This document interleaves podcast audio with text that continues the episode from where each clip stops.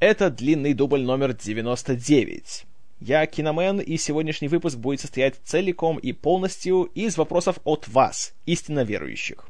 И начнем сегодня мы с личного фидбэка, который мне недавно прислала э, относительно недавняя, но уже постоянная и верная слушательница с замечательным ником I wanna log in Leo.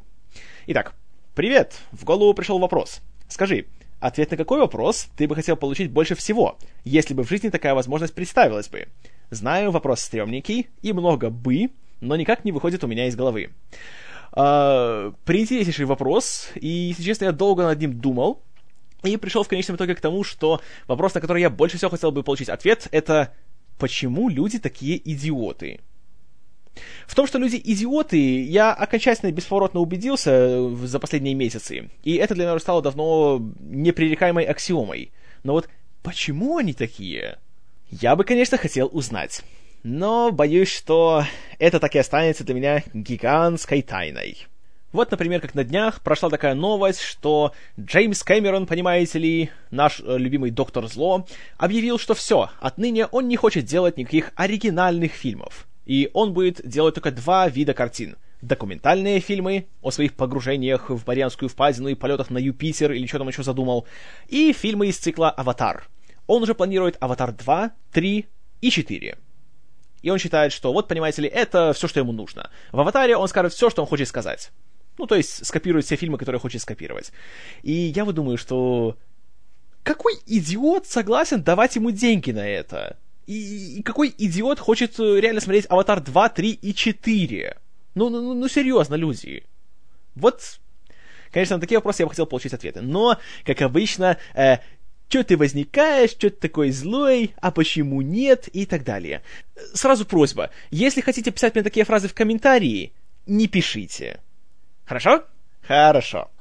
А далее у нас на очереди куча вопросов от постоянных слушателей, истинно верующих под никами AskCrab и SoloStand. Э, сразу скажу, что AskCrab недавно ввел прекрасное предложение насчет того, чтобы сделать э, подкаст или серию подкастов насчет того, как вообще делается художественное кино. Э, кто в нем участвует, как, что, зачем идет, что такое препродакшн, постпродакшн, что выполняет какой член съемочной группы и так далее и тому подобное. Сразу скажу, что работа над этим ведется. Я уже набираю немало материала. Вот скоро должна мне прийти некоторая литература на эту тему. Это будет однажды. Только пока не могу сказать, когда, потому что это очень э, такой тяжеловесный проект, очень долгосрочный.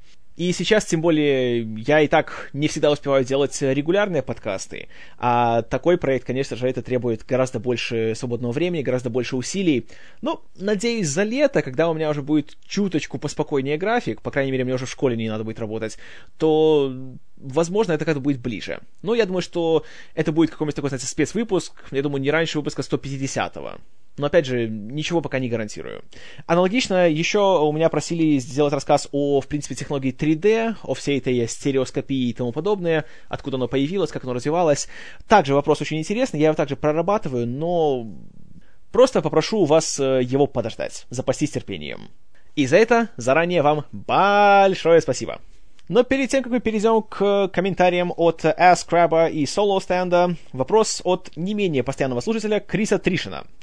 Раз уж в всей подкаст-ленте затрагивалась тема детей-актеров, у меня возник вопрос. Что насчет животных? Как устроена их работа и каково твое отношение к ним? А, начну с того, что в Голливуде есть такой совет всем режиссерам, как начинающим, так и уже опытным. Никогда не работай с детьми и животными ибо о спокойствии на съемках ты будешь только мечтать. Э, работа с животными — это очень сложный процесс, который обычно включает в себя присутствие кучи посторонних людей, прежде всего э, владельцев животных, их дрессировщиков, людей, которые отвечают за их, скажем так, безопасность, за их содержание, потому что, сами понимаете, всякие там французские пудели — это очень чувствительные собаки, им нужна отдельная гримерка, чтобы была, чтобы в ней были рассыпаны э, лепестки свежесорванных гортензий, и чтобы температура поддерживалась на уровне 28,2 градуса Цельсия и так далее. То есть это геморрой огромнейший. Во-вторых, э, далеко не все животные приучены к работе перед камерой, и приходится идти на всяческие различные ухищрения, чтобы заставить их делать то, что они должны делать в кадре. И это тоже, как правило, вызывает самые непредсказуемые и непредвиденные проблемы. Тут вспоминаю такой случай, когда снимался оригинальный «Омен», там была сцена, когда э, супруга главного героя с э, ее сыном, который оказывается исчадием ада, э, едет в машине по зоопарку. Там был такой как бы отдел, где лазят всякие бабуины, и там можно просто на машине проезжать. И по сюжету получается так, что потому что этот самый мальчик является исчадием ада, то животные нападают на их машину. Набрасываются на нее, начинают там ее дубасить, кричать, и начинается массовая паника. Э, когда фильм снимался, бабуину, на самом деле, было это положить, кто там в этой машине и что там происходит. Они просто сидели себе и занимались лишь бы чем. Съемочная группа подумала, надо чем-то их привлечь. Ну, что они сделали? Положили на крышу машины э, несколько веток бананов. Подумали, что, ну, бабуины любят бананы и все дела, они захотят подойти. Ха, размечтались. Бабуины все еще сидели и занимались своими делами. Тогда съемочная группа обратилась э, к работникам зоопарка, и те им сказали гениальную мысль. Бабуины на самом деле ничего не будут делать и к тебе близко не подойдут, если не будет какой-то угрозы. Самая страшная угроза — это если ты возьмешь их вожака и увезешь его. Тогда они твою машину разорвут на части. Что ж, так было и решено сделать. Взяли их главаря, усадили на заднее сиденье машины, где сидел оператор, и, собственно, начали съемки — и уже с первых секунд каждого дубля обезьяны набрасывались на машину, и возникала, собственно, не просто эффектная сцена, а реально угроза жизни и здоровью всех участников процесса. Так что работа с животными, если, конечно, ты не делаешь документалку для канала Animal Planet, это работа на редкость геморройная, и никто ее никому не рекомендует. Еще больше геморрой — это то, что на съемках, э, когда у тебя есть какие-то животные на съемочной площадке, обязательно должны присутствовать люди из общества по предотвращению жестокости к животным которые обязательно должны находиться при создании каждого фильма, который делается официально. Это, конечно же, правильный шаг и очень необходимый, особенно после того, как э, в золотой век Голливуда, в сороковых, когда снималась куча вестернов на студиях, с животными обращение было, мягко говоря, не самым гуманным. Вот особенно с лошадьми, когда в сценах, где лошадь должна упасть, э, как это делалось? Брался банальный провод, тащился по земле, и лошадей просто сбивали с ног что зачастую приводило к травмам, и э, очень часто у них ломались ноги, а сами знаете, если у лошади сломалась нога, то, увы, все нужно просто ее застрелить.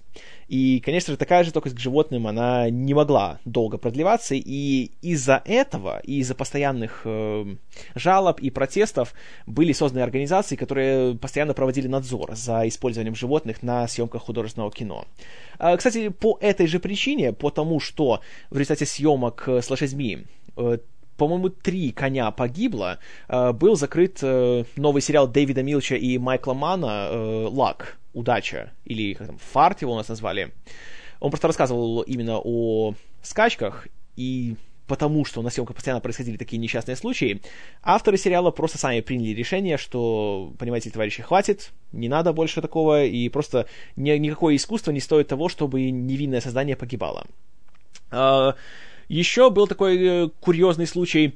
В 2008 после выхода фильма... Э, я не помню, были они уже братьями еще или уже братом и сестрой.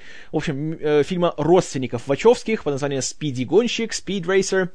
Uh, их начали, точнее не их, а студию Warner Brothers, которая спонсировала фильм, начали таскать по судам за то, что они негуманно обращались с обезьянкой, которая фигурировала в сюжете.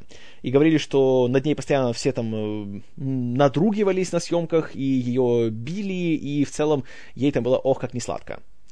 Ну, сами понимаете, съемки в спиде-гонщике это уже достаточное наказание. Зачем же еще издеваться над животным? Так что тоже такие некрасивые истории бывают и в наше время. Еще страшнее бывают ситуации вроде фильма «Холокост каннибалов», в котором э, перед камерой на полном серьезе убивали животных.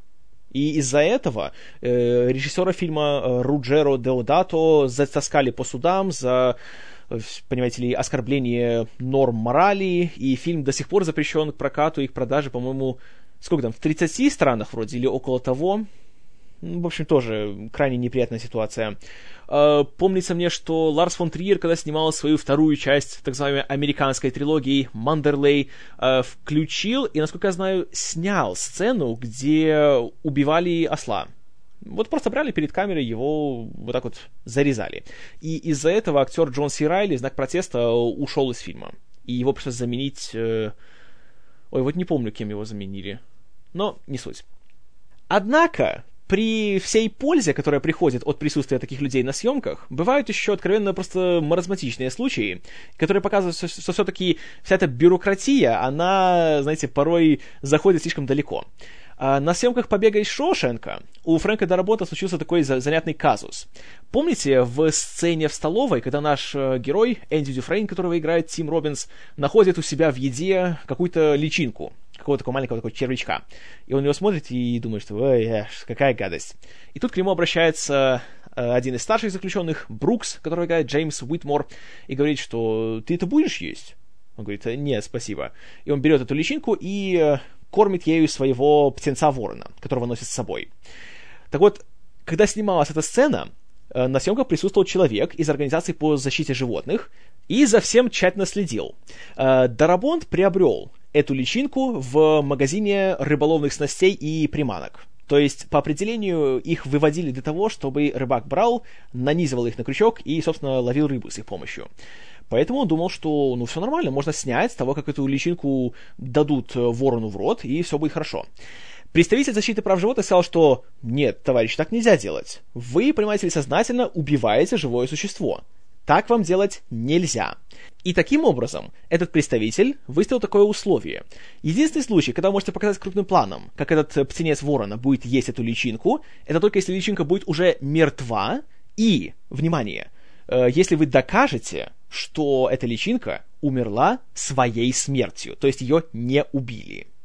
И Дарабон, конечно, довольно долго спорил с этим человеком, потому что говорил, что, ну, ребят, ну я же купил его в магазине рыболовных снастей. Это предназначено, эта вещь для того, чтобы ее убили на рыбалке. Но вот пришлось ждать, пока эта личинка умрет, убедиться в том, что она мертва, доказать, что никто ее сознательно не убил, и только тогда можно было снять кадр с тем, как э, Брукс кормит своего птенца. Ну, э, сами понимаете. Так что если вы планируете делать художественное кино, хорошенько подумайте, нужны ли в нем животные. Ладненько, продолжаем. Следующий комментарий уже от Asкраба. Про короткометражки тебя уже спрашивали. Теперь хотелось бы услышать твое мнение насчет музыкальных клипов, исключая убогие MTV-шные, в кавычках, жопы негры R&B и совсем не убогие, но не несущие высокой художественной ценности лайв-нарезки. Речь идет именно о постановочных клипах, некоторые из которых смотрятся как хорошие короткометражки с полноценным сюжетом, например, Guns N' Roses Don't Cry и тому подобное а также насчет фильмов-концертов, мюзиклов и фильмов, которые производятся музыкантами, снимаются, продюсируются. Ничего лучше «Дома тысячи трупов» почему-то не вспомнил. Наверное, я очень испорченный. А, нет, ты не испорченный. Если честно, я тоже пытался думать, э, какие вообще есть фильмы, которые делали музыканты, и как-то, знаете, вообще мне ничего в голову так и не пришло. Что касается фильмов «Робо-зомби», то как раз «Дом тысячи трупов» я не смотрел, но я смотрел его следующий фильм, э, такой духовный сиквел этого фильма под названием The Devil's Rejects, э, «Изгнанные дьяволом». И должен сказать, что как раз э, как кинематографист он нравится мне гораздо больше, чем как музыкант. И у него, знаете, есть определенный талант. Он умеет и работать с актерами, и э, нормально снимать, и он знает, что такое фильм, где у него начало, где середина, где конец. И фильм был сделан как, знаете, такой хороший такой трэш из 70-х, и снятый на зернистую пленку, с засвеченными цветами, с использованием самых дешевых гримовых эффектов, которые только можно найти, и брал туда всяких э, актеров из трэша 70-х, опять-таки, и в целом получилось нормально. Другое дело, что Роб Зомби не только режиссер своих фильмов, но еще и сценарист. Вот тут, конечно же, ему бы стоило, э, знаете, уступить кому-нибудь другому. Взять человека, который больше имеет в этом опыта. Но в целом я, знаете, одобряю его такие попытки. Хотя впоследствии, конечно, он сделал свой э, ремейк или перезапуск, если хотите, легендарного Хэллоуина, что, на мой взгляд, конечно, было не самой правильной идеей. Хэллоуин трогать не надо. Это фильм, которому не нужен ремейк. Он идеален. Но в целом Роб Зомби должен признать, что он интересен. Особенно меня порадовал его э, фальшивый трейлер для Грайндхауса под названием э, «Женщины-оборотни на службе СС». Он прекрасно выглядел, такой вот... Э, все в лучших традициях фильмов класса «Б». Фашисты, э, насилие, немотивированная обнаженка, э, Удо Кир и самое классное Николас Кейдж в роли славного китайского злодея Фу Манчу. Вот «Мачете» превратили в фильм, я сплю и вижу, и мечтаю о том, что Роб Зомби получит достаточно денег и поддержки, чтобы сделать полнометражный фильм из «Женщин-оборотней» на службе СС. Это было бы, на мой взгляд, просто прекрасно. Ну, будем надеяться. Если «Бомжа с дробовиком» превратили в фильм, и в очень хороший фильм, то я думаю, что надежды еще не погасла. Вообще, что касается участия музыкантов э, в фильмах, по крайней мере в качестве актеров, то тут я в целом против. Бывают, конечно, приятные исключения, вроде того, как э, Дэвид Боуи иногда появляется в кино, у него такое колоритное присутствие. Э, Мик Джаггер в свое время этим вроде занимался, тоже получилось довольно неплохо. Джастин Тимберлейк, как я уже вам говорил, меня очень приятно удивил в этом плане. Но когда смотришь какой-нибудь фильм «Морской бой», где появляется певица Рыганна, и там она полностью оправдывает свое имя, то понимаю, что нет, нет, товарищи, не издевайтесь над, над нашими бедными глазами и ушами таким образом, потому что это нет, ни в коем случае. Это то же самое, как когда актеры начинают петь. Вот, как, допустим, по-моему, в 70-х Уильям Шатнер от нечего делать начал, понимаете ли, выступать с песнями. И, ох, что это получилось. Uh, причем он не пел, а он просто говорил с своими фирменными паузами под музыку. Есть э, легендарное выступление на, по-моему, вручении каких-то наград за научную фантастику, где он вот так проговорил под музыку, куря сигарету, сидя на сцене, э, песню Элтона Джона «Rocket Man». А если не забуду, то я вставлю ссылку в шоу-ноты. Это просто... О, товарищи... Это просто нужно видеть. Это даже трудно словами описать, вот что это получилось. А, бывают, конечно, приятные исключения, вроде того, как, например, Юан Макгрегор, когда он пел в Мулен Руж. На мой взгляд, у него получилось хорошо. Хотя, слава богу, что он человек достаточно скромный, и он решил не продолжать свою музыкальную карьеру. Как он в свое время в интервью говорил, что после Мулен Руж к нему подходили люди, давали свои визитки и предлагали ему записать альбом и предлагали, говорить, немалые деньги. И он сказал, что его удивило то, что ему не предлагали деньги, чтобы он не записывал альбом. Ну, знаете, нельзя не уважать человека с такой вот э, самой иронией.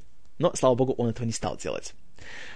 Поэтому в целом я не приветствую такие вот э, пересечения между музыкой и кино. Я считаю, что каждый должен делать свое дело. Актеры должны играть, музыканты должны играть. Но не роль, а музыку.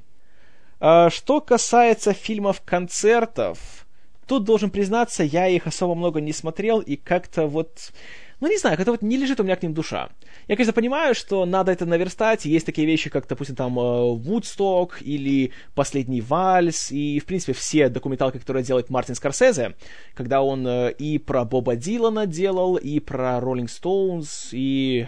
Ой, про кого-то же еще, про Джорджа Харрисона вроде то, конечно, я понимаю, что это все стоящие вещи, но вот странная вещь, когда я заказываю себе DVD и Blu-ray, почему-то никогда не появляется такого желания, что, ой, а закажу себе я себе концерт U2 из Чикаго с Vertigo Tour.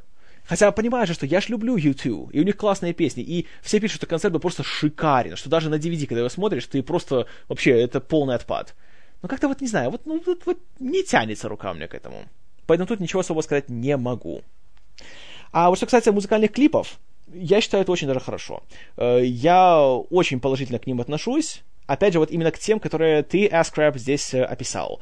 Э, когда к видео подходят, знаете, с умом, с душой, с фантазией. Наверное, в этом плане наибольший вклад внес Майкл Джексон.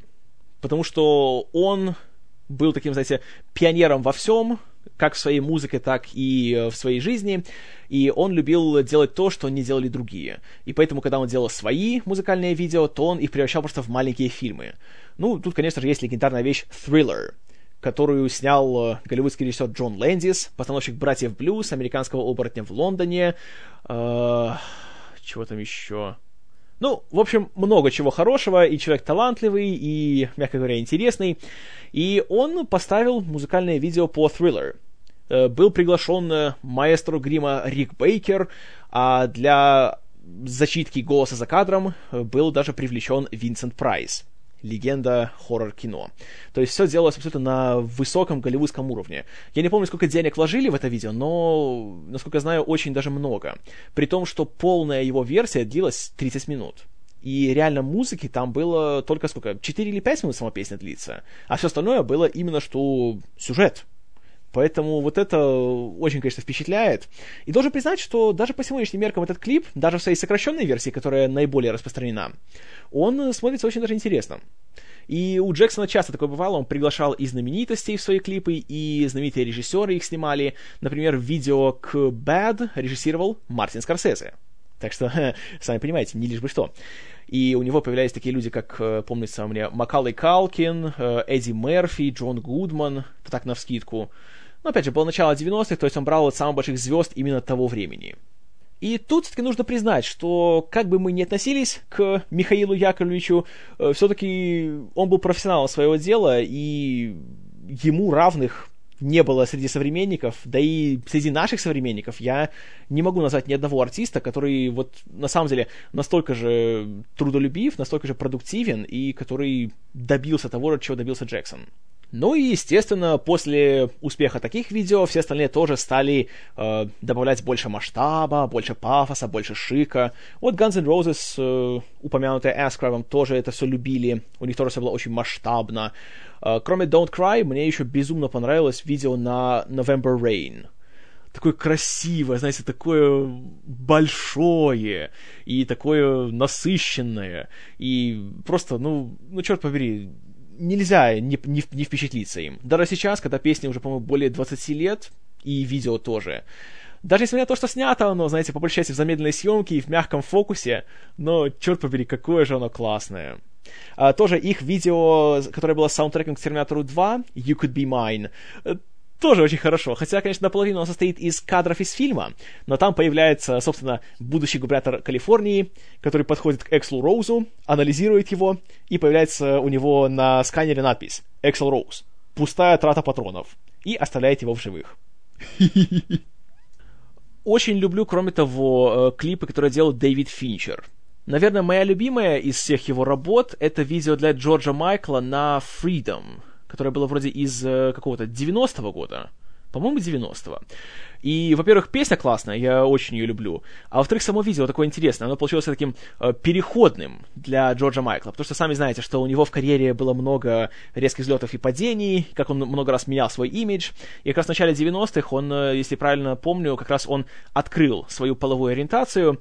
И в видео есть такие занятные кадры, где видно, как он как бы отрекается от своего былого имиджа когда, например, там э, висит, насколько я помню, его эта кожаная куртка, которая была в клипе Faith, в которой он там, э, э, скажем так, э, резко вилял своими филейными частями, и она загорается. И это все очень классно сделано.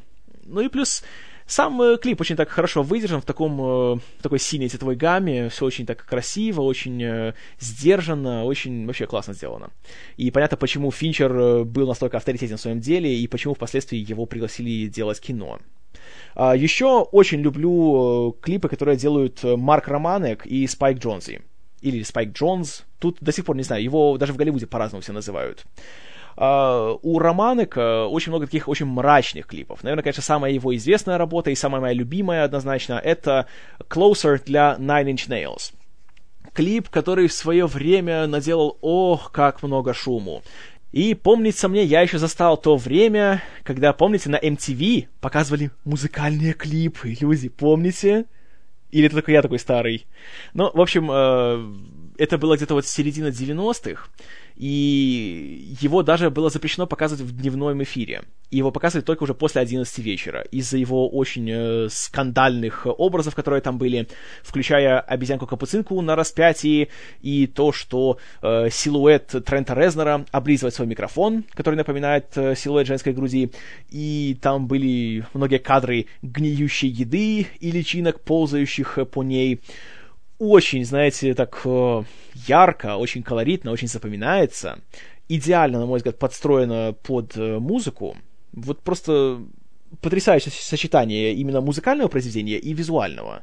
А друг друга дополняют, и впоследствии, когда смотришь уже это, это видео, а потом слушаешь песню саму по себе, э, просто невозможно выбросить эти картинки из своего сознания. Потрясающая работа.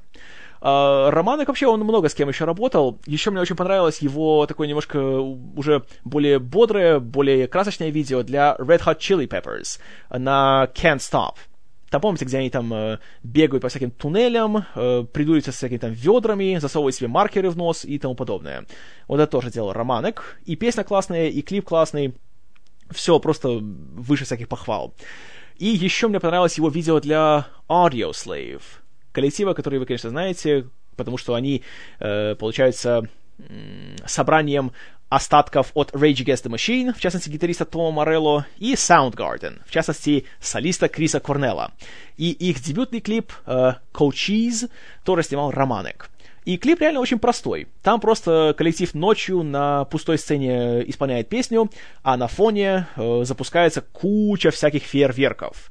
И Романек просто, что он сделал? Он снял эти фейерверки в супер высоком разрешении.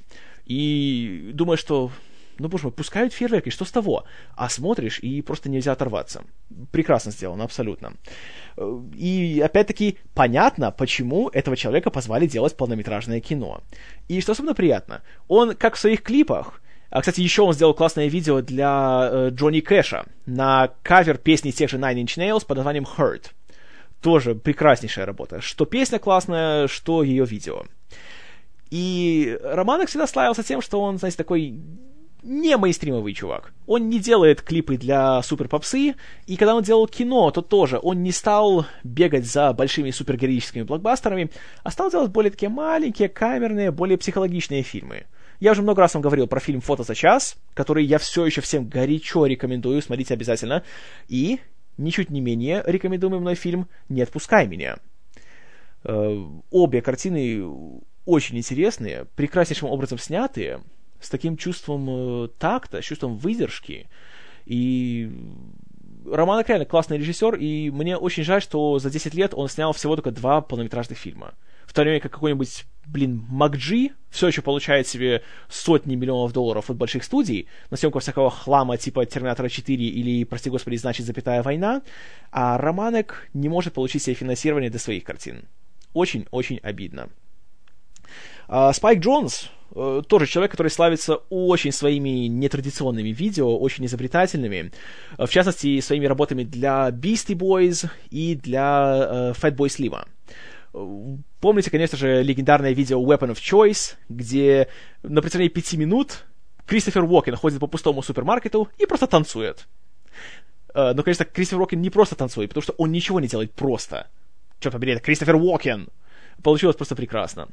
А потом он для Fatboy Slim делал его один из э, самых первых больших э, хитовых клипов э, Praise You который реально сделался за копейки, и просто перед входом в какой-то кинотеатр э, группа танцоров-любителей включала на бумбоксе песню Praise You и под нее танцевала. Э, пыталась изобразить некоторые э, отрепетированные движения, и настолько это классно смотрелось, настолько вот по-хорошему кустарно, и даже был момент посреди клипа, когда кто-то подошел, нажал на кнопку «Стоп», на бумбоксе, и песня обрывается. И клип тоже не останавливается, а при этом лидер этой танцевальной группы подходит к бумбоксу, обратно проматывает песню на момент, где они остановились, и продолжает выплясывать. Гениально просто. Вот простенько, знаете, так минималистично, без всякого выпендрежа, без спецэффектов, без компьютерной графики, без какой-то супер обработки. Но черт побери, как же это классно. Вот просто шикарно. У Fatboy Slim вообще все его видео — это маленькие шедевры. Я уже, конечно, молчу про клип на «Я мама», который просто, ну... Если вы его не видели, в чем я сильно сомневаюсь, то вы должны исправиться как можно скорее. Ну и еще мне очень нравится э, видео на... на что это? На That Old Pair of Jeans, которое реально просто является выступлением человека, который очень мастерски умеет жонглировать причем большим количеством всяких там э, шаров и всякими разными способами он там подбрасывает и ловит там и еще делает такое мини-театрализованное представление. Тоже, опять же, все очень просто, но в то же время оторваться невозможно.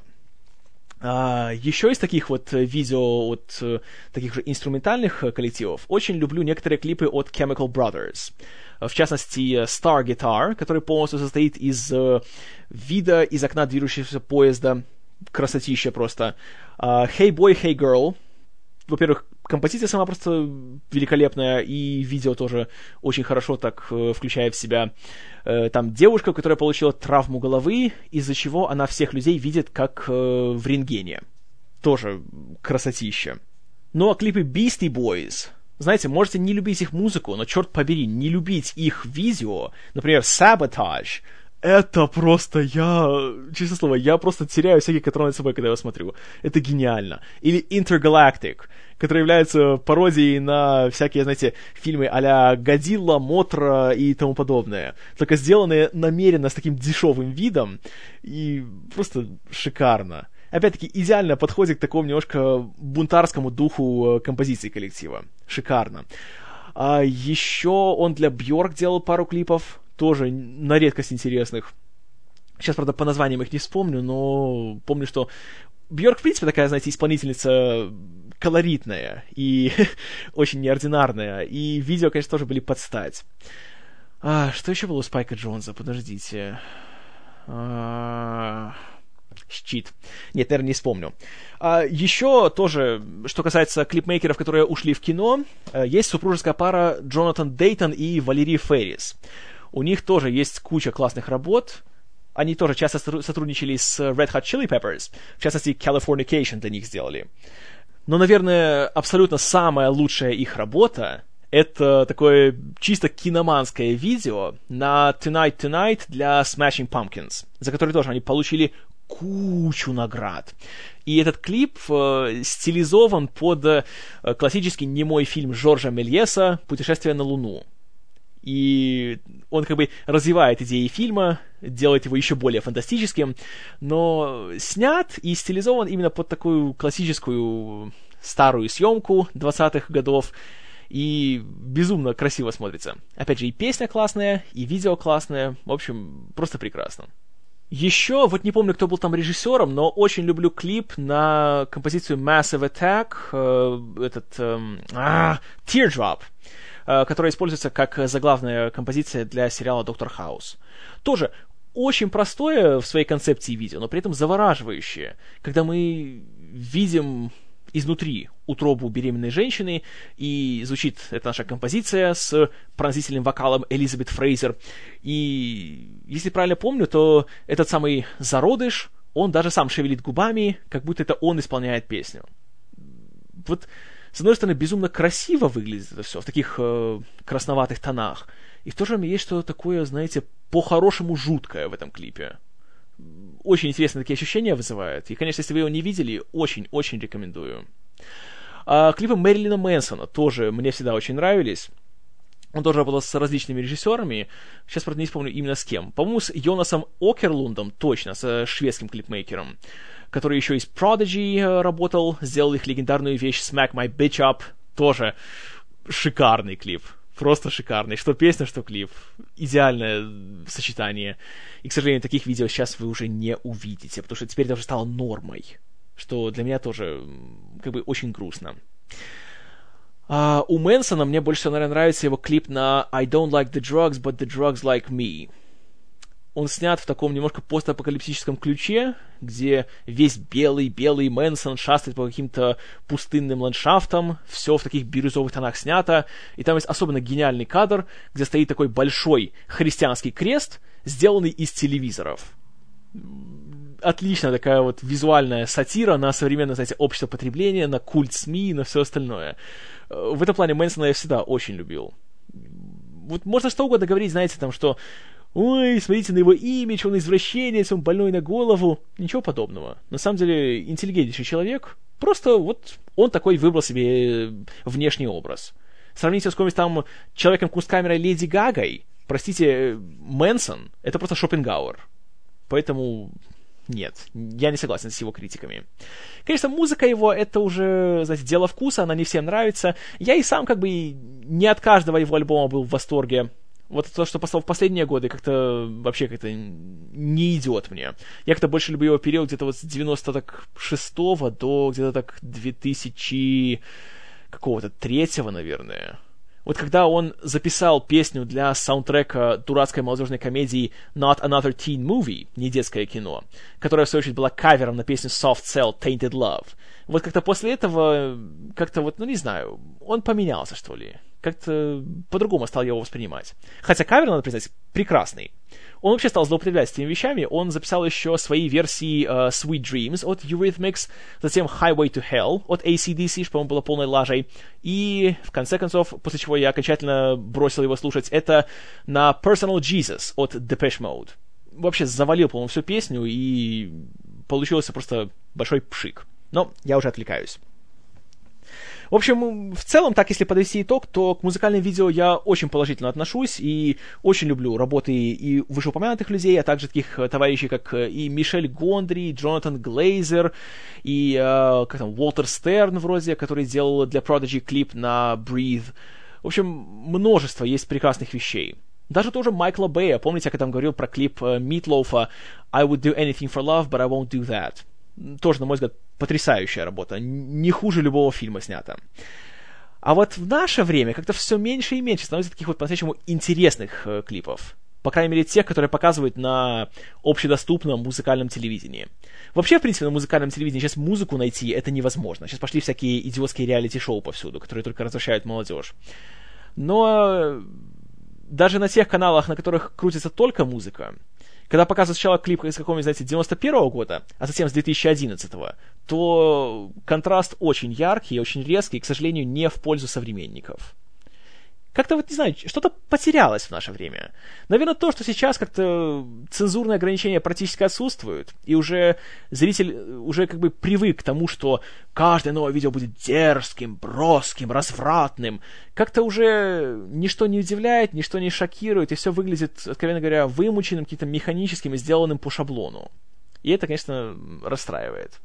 Э, все еще, конечно же, вышеупомянутые мною э, клипмейкеры выпускают свои работы, и получается у них э, все еще хорошо, но происходит это все реже и реже. Что, конечно, очень жаль.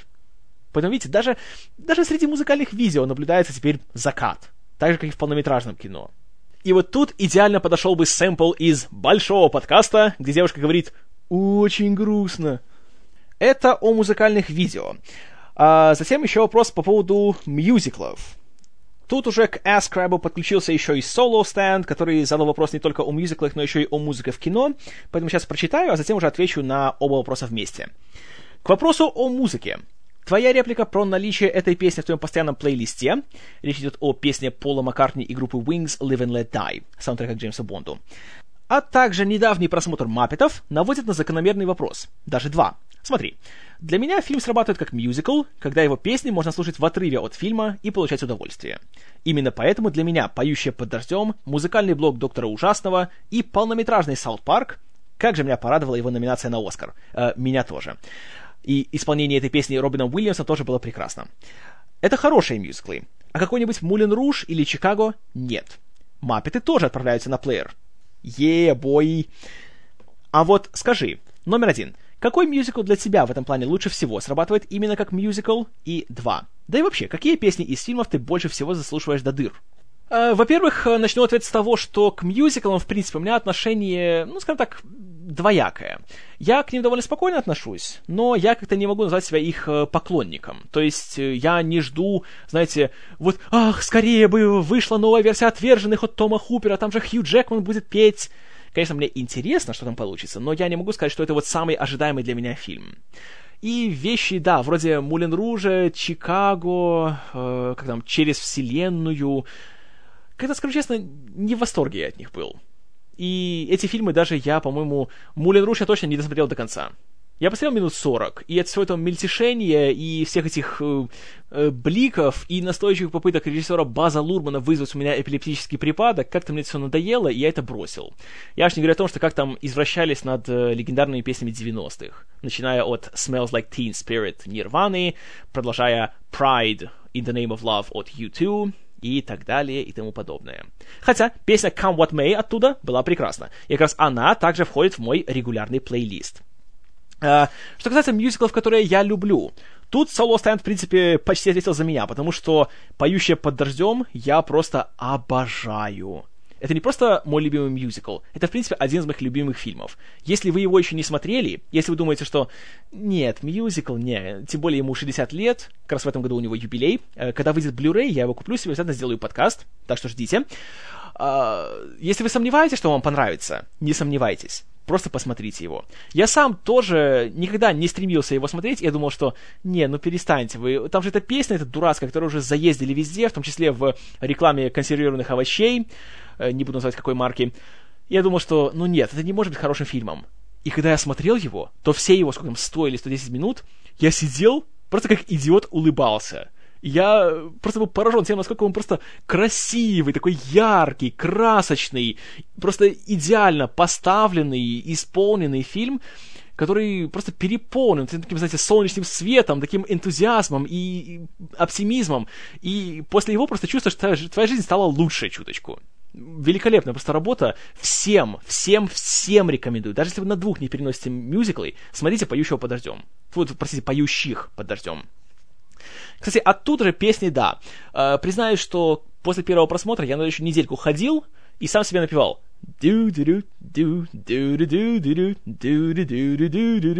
И так далее. И, знаете, бывало, сидишь, так сидишь себе, работаешь в офисе, и вдруг начинаешь так Gotta dance! Так что это как раз один из случаев, который просто вот попал мне прямо в сердце, и там до сих пор сидит и не желает выходить. Гениальный фильм, просто обожаю его. А, работы Трея Паркера и Мэтта Стоуна тоже, это просто шикарно. Полнометражный Саут Парк, это великолепно. Я помню в 2000 году, когда мой э, фатер и мой брат ездили в Штаты, я специально заказал им, чтобы они мне привезли видеокассету, да, это было так давно, э, с полнометражным фильмом Саут Парк и диск с его саундтреком, потому что я был уверен, что песни будут классные. И нужно ли говорить, что и кассету, и диск я затер. Диск теперь практически невозможно слушать, потому что он весь в царапинах от постоянного его использования во всех возможных плеерах. Великолепнейшая работа, и в том году их номинировали на Оскар, но они проиграли Филу Коллинсу за его песню к Тарзану. И они, конечно, еще не раз постебались у себя в сериале. И знаете, да, конечно, я люблю Фила Коллинса. Я это не скрываю, и я этого не стыжусь. И то, что он получил э, Оскара за Тарзана, мне нравятся песни из Тарзана. Но, черт побери, все-таки песни из э, Саут Парка я чаще вспоминаю и чаще их слушаю. Там особенно есть классная э, такая роковая версия этой песни про What Would Brian Boitano Do, которую исполняют э, коллектив э, Стоуна и Паркера под названием DVDA. Э, не буду объяснять, что означает DVDA, потому что у нас семейное шоу. Поищите сами. Э, в общем, прекрасная была работа, абсолютно. Они безумно талантливые в этом плане люди. И Трей Паркер, вот это реально просто человек-оркестр. Он отличный актер, он отличный сценарист, он отличный композитор, потому что он писал музыку к всем этим песням. И слова также, он был и либо автором, либо соавтором. И он же их исполнял. И во всех случаях просто безукоризненно. Я восхищаюсь этим человеком, как и его товарищем Мэттом Стоуном. Сделано просто было шикарно. А еще я бы добавил все остальные их работы. Э, песни, которые пишут для сериала South Park, это тоже, это, э, это шикарно. Вот в шестнадцатом сезоне, Сейчас 16 да? Да, 16 Вот недавно в одной из последних серий был э, момент, когда э, там была эта шутка по поводу того, как режиссера африканского фильма «Кони 2012» э, поймали на том, что он публично мастурбировал. И они сделали такую шутку, что э, Стэн, когда он докатился до полного уже провала в своем видеотворчестве, отправился в город Сан-Диего, и где э, Кайл ему предрекал, что он будет в Сан-Диего голый и будет бегать и, простите, дрочить.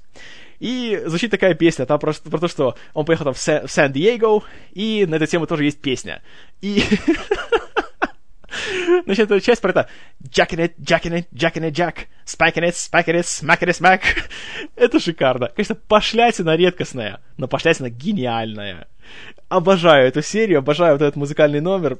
Просто Посмотрите, если вы еще не видели. А если видели, пересмотрите. Выдающаяся вещь. И, конечно, еще не могу не вспомнить про их менее известный, менее, что ли, любимый среди масс э, продукт, но я его обожаю, что в первый раз, что в любой, это их полнометражный кукольный фильм Team America, двоеточие, World Police, то есть Отряд Америка, двоеточие, Мировая полиция. Во-первых, сам фильм — это просто прелесть я от него остался просто в гигантском восторге. А во-вторых, его саундтрек и песни, которые были для него написаны. О, это просто, это, это шедевр, каждая из них. Начиная от открывающего фильм номера, где э, главный герой, Гэри Джонстон, участвует в Бродвее в мюзикле под названием «Лис», что явно является пародией на мюзикл «Rent». И начинается песня про то, что у всех спид. И две трети песни — это повтор слова AIDS, то есть speed. И там это Everyone has AIDS. AIDS, AIDS, AIDS. AIDS, AIDS, AIDS, AIDS, AIDS, AIDS. Великолепно просто. И, наверное, мой любимый номер это... Там после этого был э, Ким Чен Ир, покойный диктатор из Северной Кореи, который жаловался на то, что он очень одинокий, потому что все вокруг идиоты, а он один умный. И это его песня про это его I'm so lonely, это, о, товарищи, сколько раз я ее пересматривал. Каждый раз, когда мне становится грустно, я просто захожу на YouTube и набираю Ким Джонг Ил I'm so lonely. И грусти как не бывало. Прекраснейшая работа. Очень жаль, опять-таки, что никакую серьезную награду за эту тему они не получили и даже не были выдвинуты.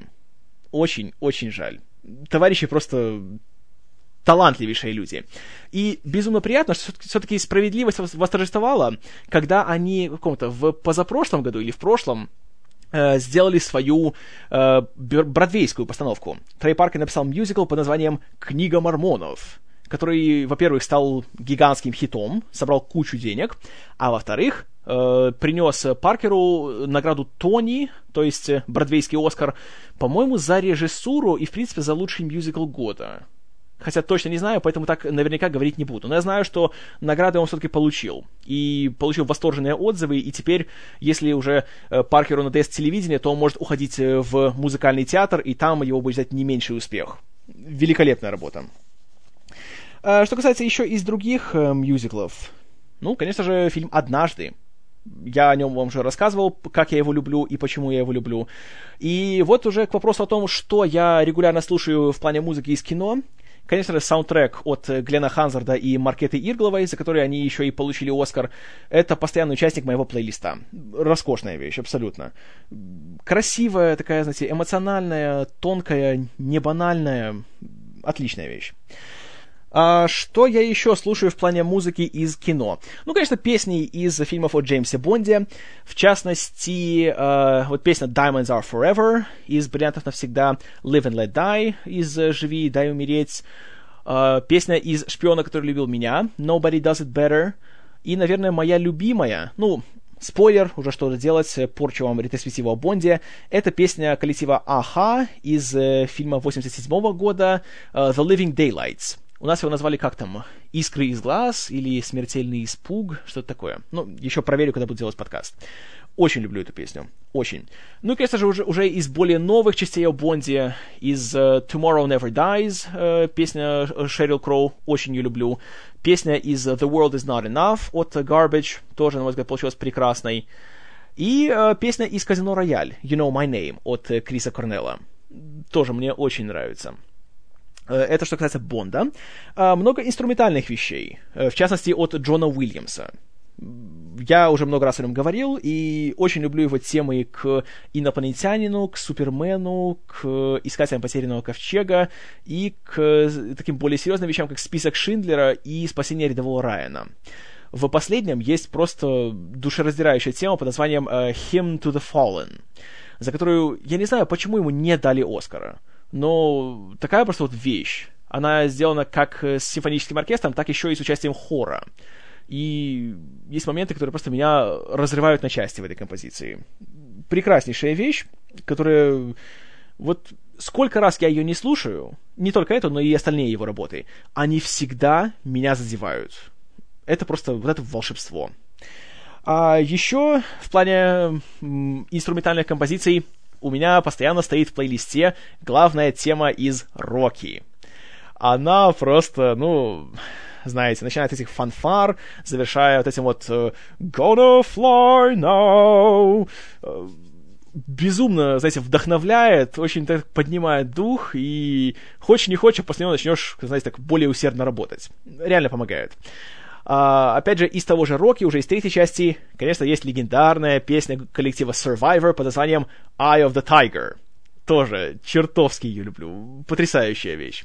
Я вообще очень люблю музыку из 80-х, и у меня много есть э, в моем плейлисте композиций от э, коллективов типа A Flock of Seagulls или REO Speedwagon, э, Motley Crue и еще много чего. Очень люблю поп-музыку 80-х. Всякие, знаете, э, группы однодневки, герои одного хита, всякие там, знаете, э, Devo, The Buggles, э, ABC и им подобные. Я вообще люблю 80-е, в принципе, как эпоху, и вот что-то в них есть. Хотя, в принципе, я в 80-х почти-то и не жил, но, ну, не знаю, какой-то такой шарм какой-то есть, который меня всегда привлекает. Обожаю эти вещи. А, кроме того, есть, конечно же, вещи постарше, из 60-х, в частности, э, песни, которые написали Пол Саймон и Арт Гарфанкел для выпускника, то есть Mrs. Robinson, Sound of Silence. Это, это классика, это святое, обожаю эти вещи. Э, оттуда же песня из «Беспечного ездока» от коллектива The Band под названием The Wait.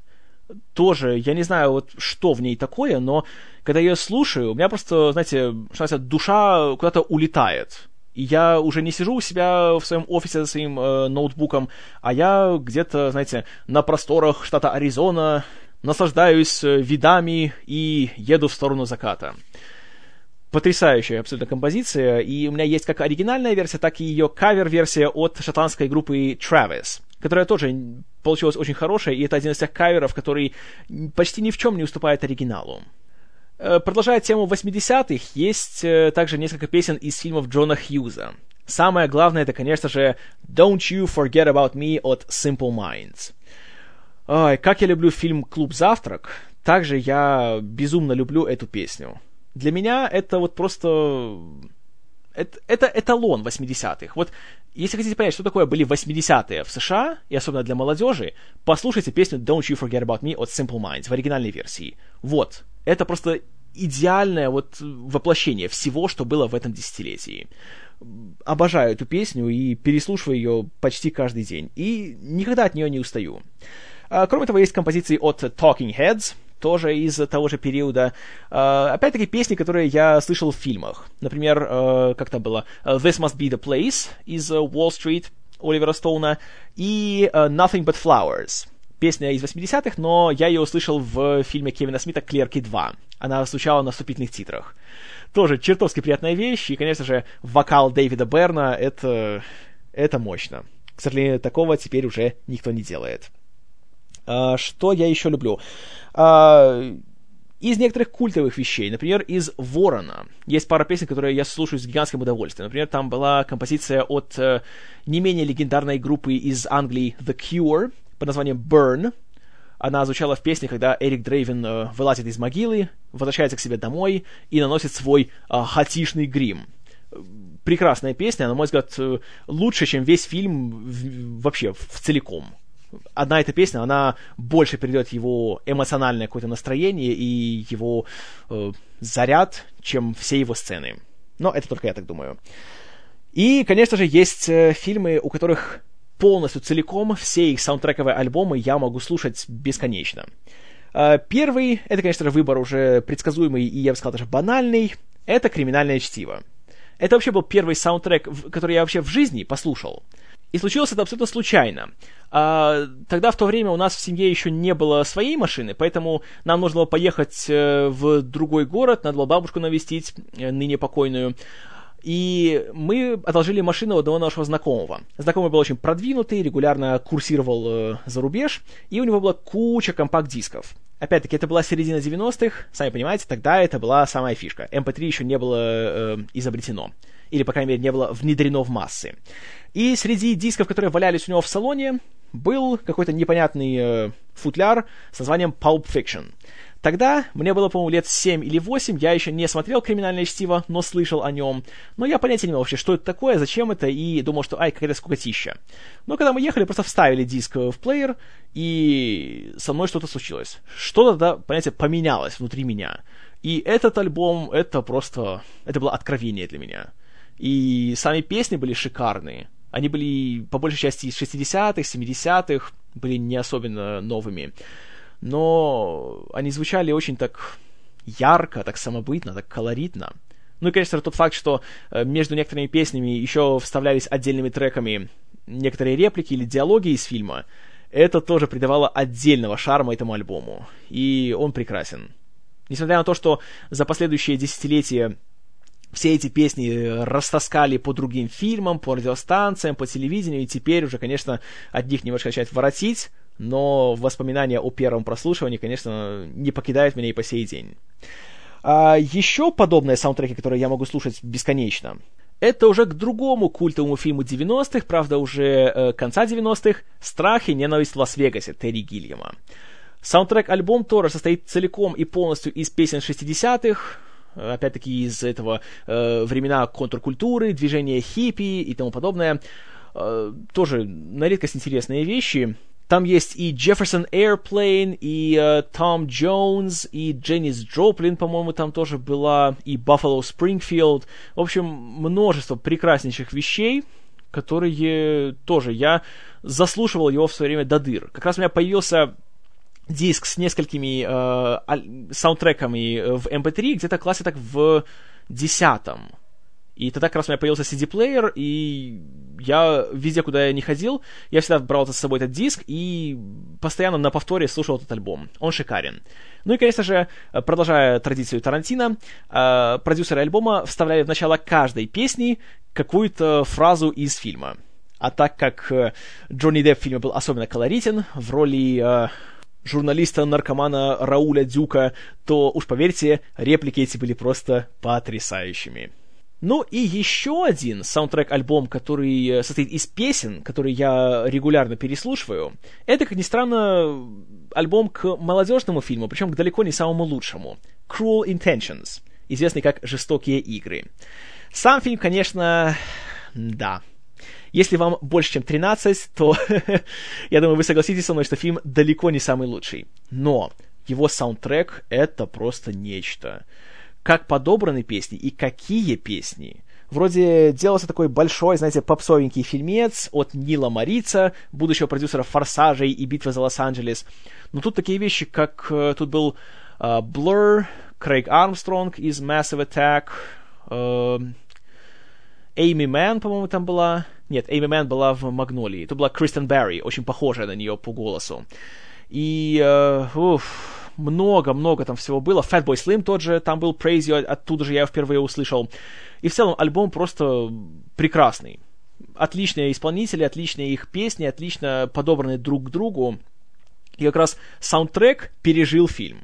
И для меня это один из моих любимых альбомов.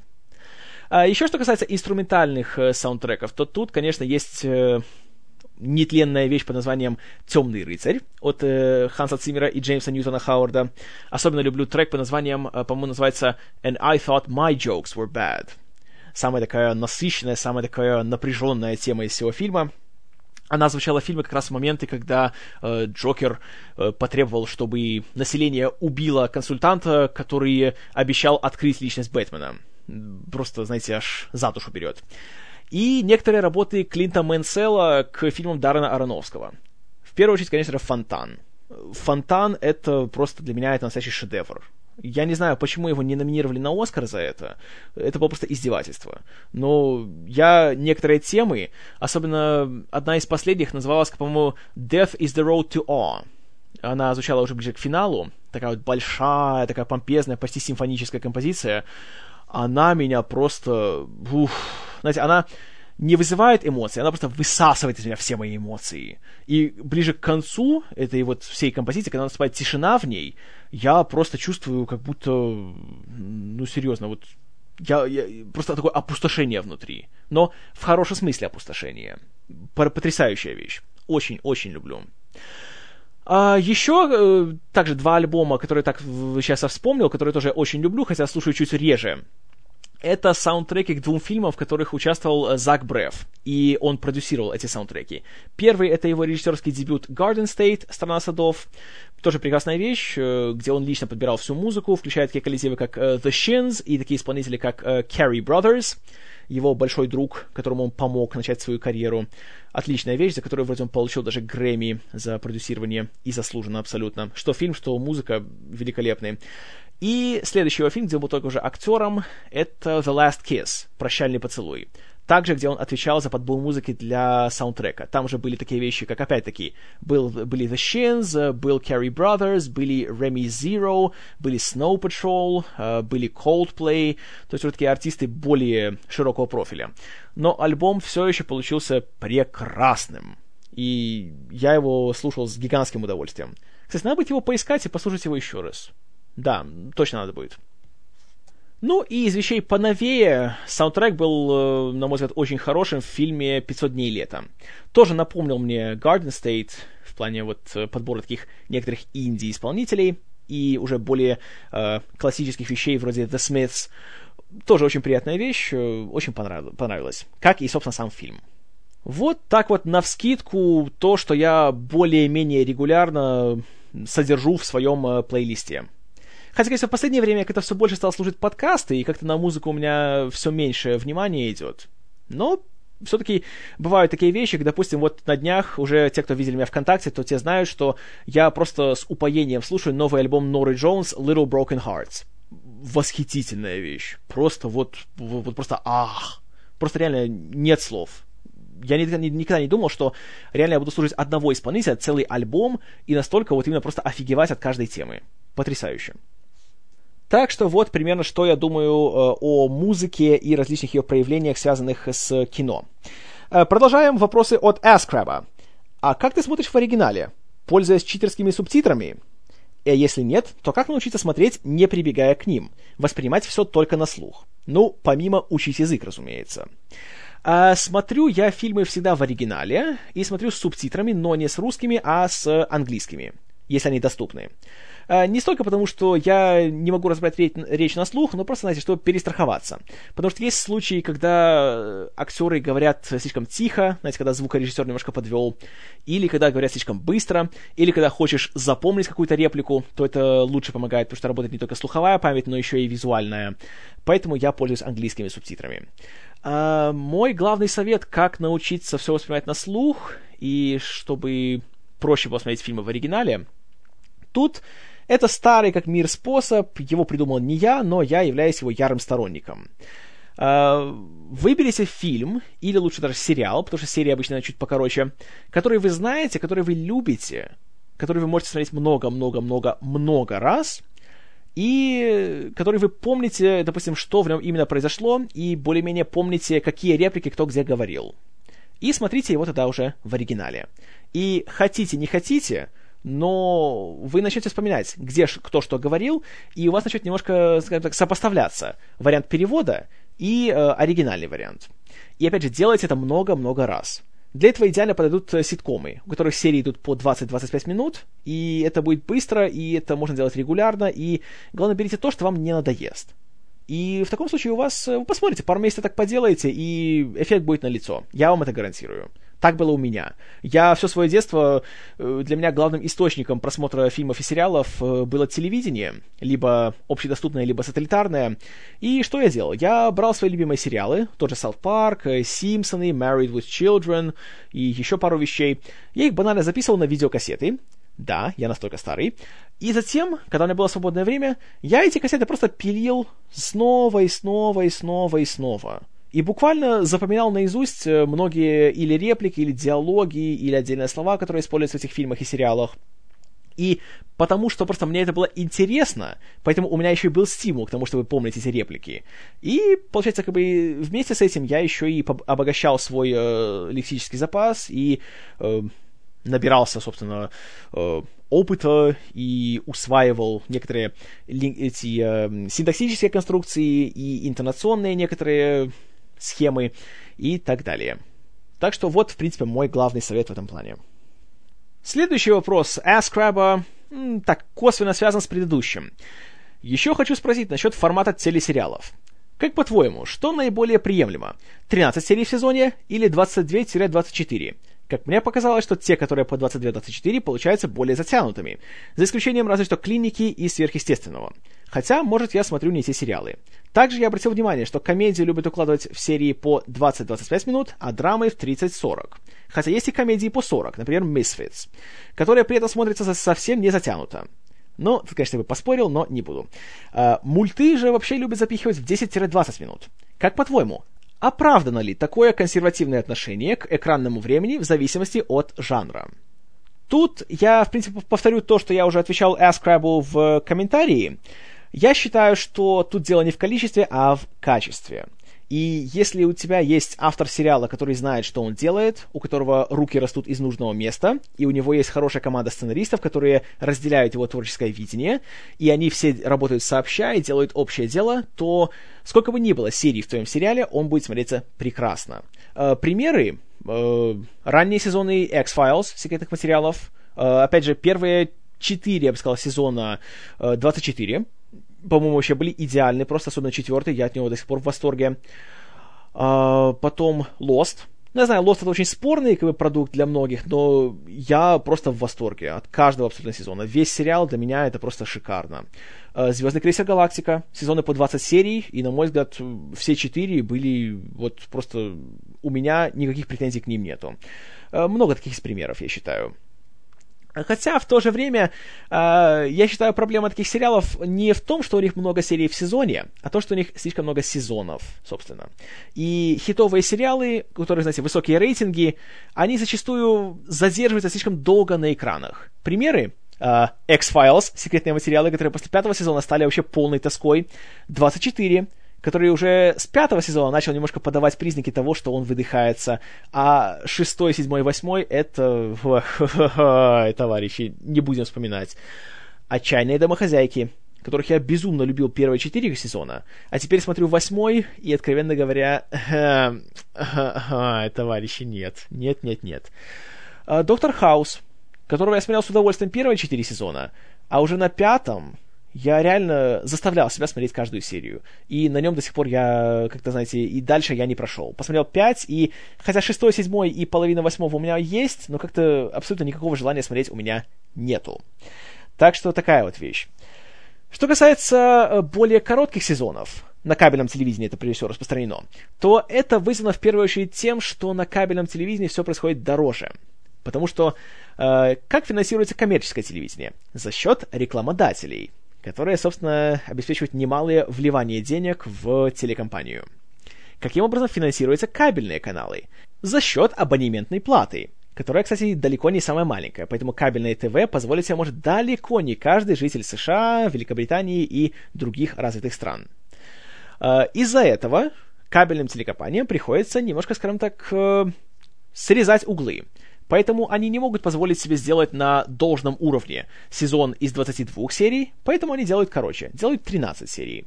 Э, почему 13? Потому что это стандарт для коммерческого телевидения. Обычно, когда делается какой-то новый сериал, сначала заказывают пилотную серию, первую. Если она проходит э, все первые показы, и если она получает одобрение от руководства студии, то тогда заказывают еще 12 серий. Таким образом, сумма получается 13. А если и эти хорошо проходят в эфире, собирают э, должные рейтинги, то тогда заказывают еще остальные 9, как говорят. Uh, это называется back nine. Ну, это выражение пошло из гольфа, где есть 18 лунок. Есть первые 9, есть оставшиеся 9. И таким образом стандарт получается 22, изредка 23 э, эпизода в сезоне. На кабельном телевидении все заканчивается вот именно этими 13 сериями.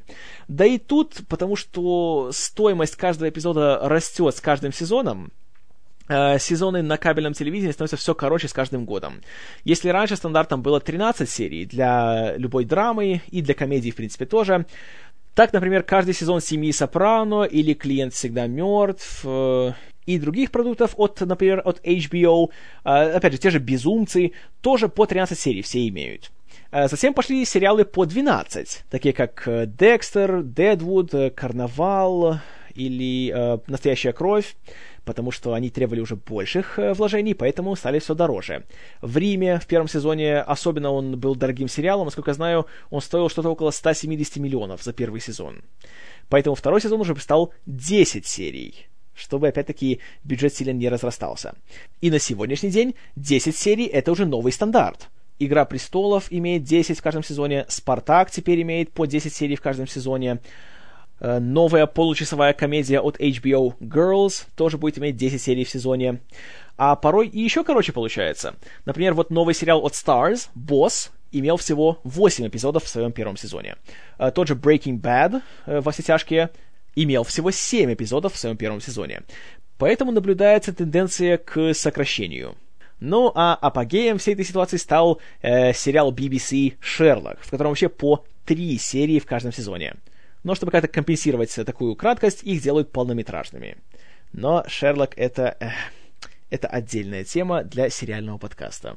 По поводу того, как распределяется время на тип сериалов между драмами и комедиями, то ну, показывает просто опыт, что э, как бы вот часовой э, комедийный сериал это не самый лучший вариант. Ну, часовой я говорю, включая рекламу. То есть реально где-то 40-42 минуты.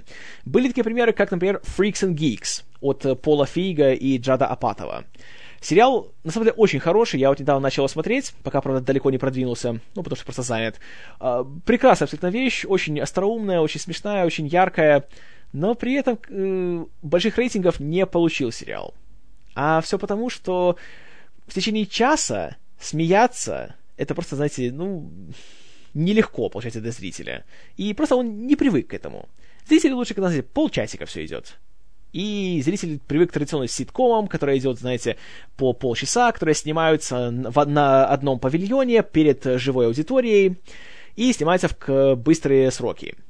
И опять-таки еще одна причина, почему такие ситкомы, снимающиеся тремя или четырьмя камерами, они идут не больше, чем 22 минуты чистого времени потому что они все снимаются за один вечер. И обычно одна серия какой-нибудь там теории Большого Взрыва, она снимается часа так за 3-4. Потому, поэтому там так мало смен декораций, и все происходит, как правило, в закрытых помещениях. И если эта серия будет идти час эфирного времени, то есть это 42-43 минуты э, без рекламы, то зрители просто устанут сидеть и смотреть на эти съемки.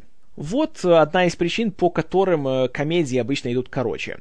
А с драмами тоже такая вещь. Рассказать полноценную историю, в которой есть э, начало, середина и конец, за полчаса это очень трудно сделать. А был такой приятный эксперимент, опять же, от HBO, сериал под названием In Treatment, лечение. Uh, там была очень интересная такая концепция. Это была драма, которая идет по 28-30 минут uh, каждый эпизод, и показывалась по 5 серий в неделю. И нам рассказывалось о жизни и работе профессионального психолога, и каждый день у него был разный пациент. То есть в понедельник один человек, во вторник другой, а в пятницу он сам ездил к собственному психологу и уже, скажем так, размышлял на всякие там э, насущные темы и рассказывал о своих пациентах. На мой взгляд, получилось очень интересно. Э, сериал с прекрасными актерскими работами и с э, по-настоящему глубокими психологичными сценариями. И, по сути, все, что есть в серии, это просто сидят два человека и разговаривают но при этом оторваться невозможно, и смотришь, и переживаешь, и задумываешься, и сделано было просто по высшему классу. Но, скажем так, э, этот эксперимент не совсем удался. Рейтинги были очень-очень маленькими у сериала, и несмотря на хвалебные отзывы критиков и некоторые награды, включая «Золотой глобус» Гейбрилу Берну за главную роль, как-то вот не прижилась такая практика. Поэтому HBO после трех сезонов взяли его и убрали. Да и при этом э, каждый следующий сезон э, сокращался. Если в первом было 43 серии, то во втором было уже 35, а в третьем всего 28. Поэтому, как показывает э, горький опыт, экспериментировать с уже проверенными формулами – это далеко не самое благодарное и благородное занятие. Увы. Но сериал «Лечение» был прекрасен. И когда будет больше свободного времени, обязательно досмотрю его до конца. Так, следующий вопрос от AskCrabba. Это еще в копилку для подкаста обратной связи. Как ты относишься к раскрашиванию черно-белых фильмов в цветные? Догадываюсь, что так же, как и к переделке в 3D, но все же не мог бы ты подробнее осветить этот вопрос, в том числе и про классику советского кинематографа, в частности, «17 мгновений весны». А, отношусь исключительно негативно к этой вещи. Вообще, раскрашивание черно-белых фильмов — это это издевательство, честное слово. Фильмы, которые снимались в черно-белом виде, они замышлялись как черно-белые фильмы.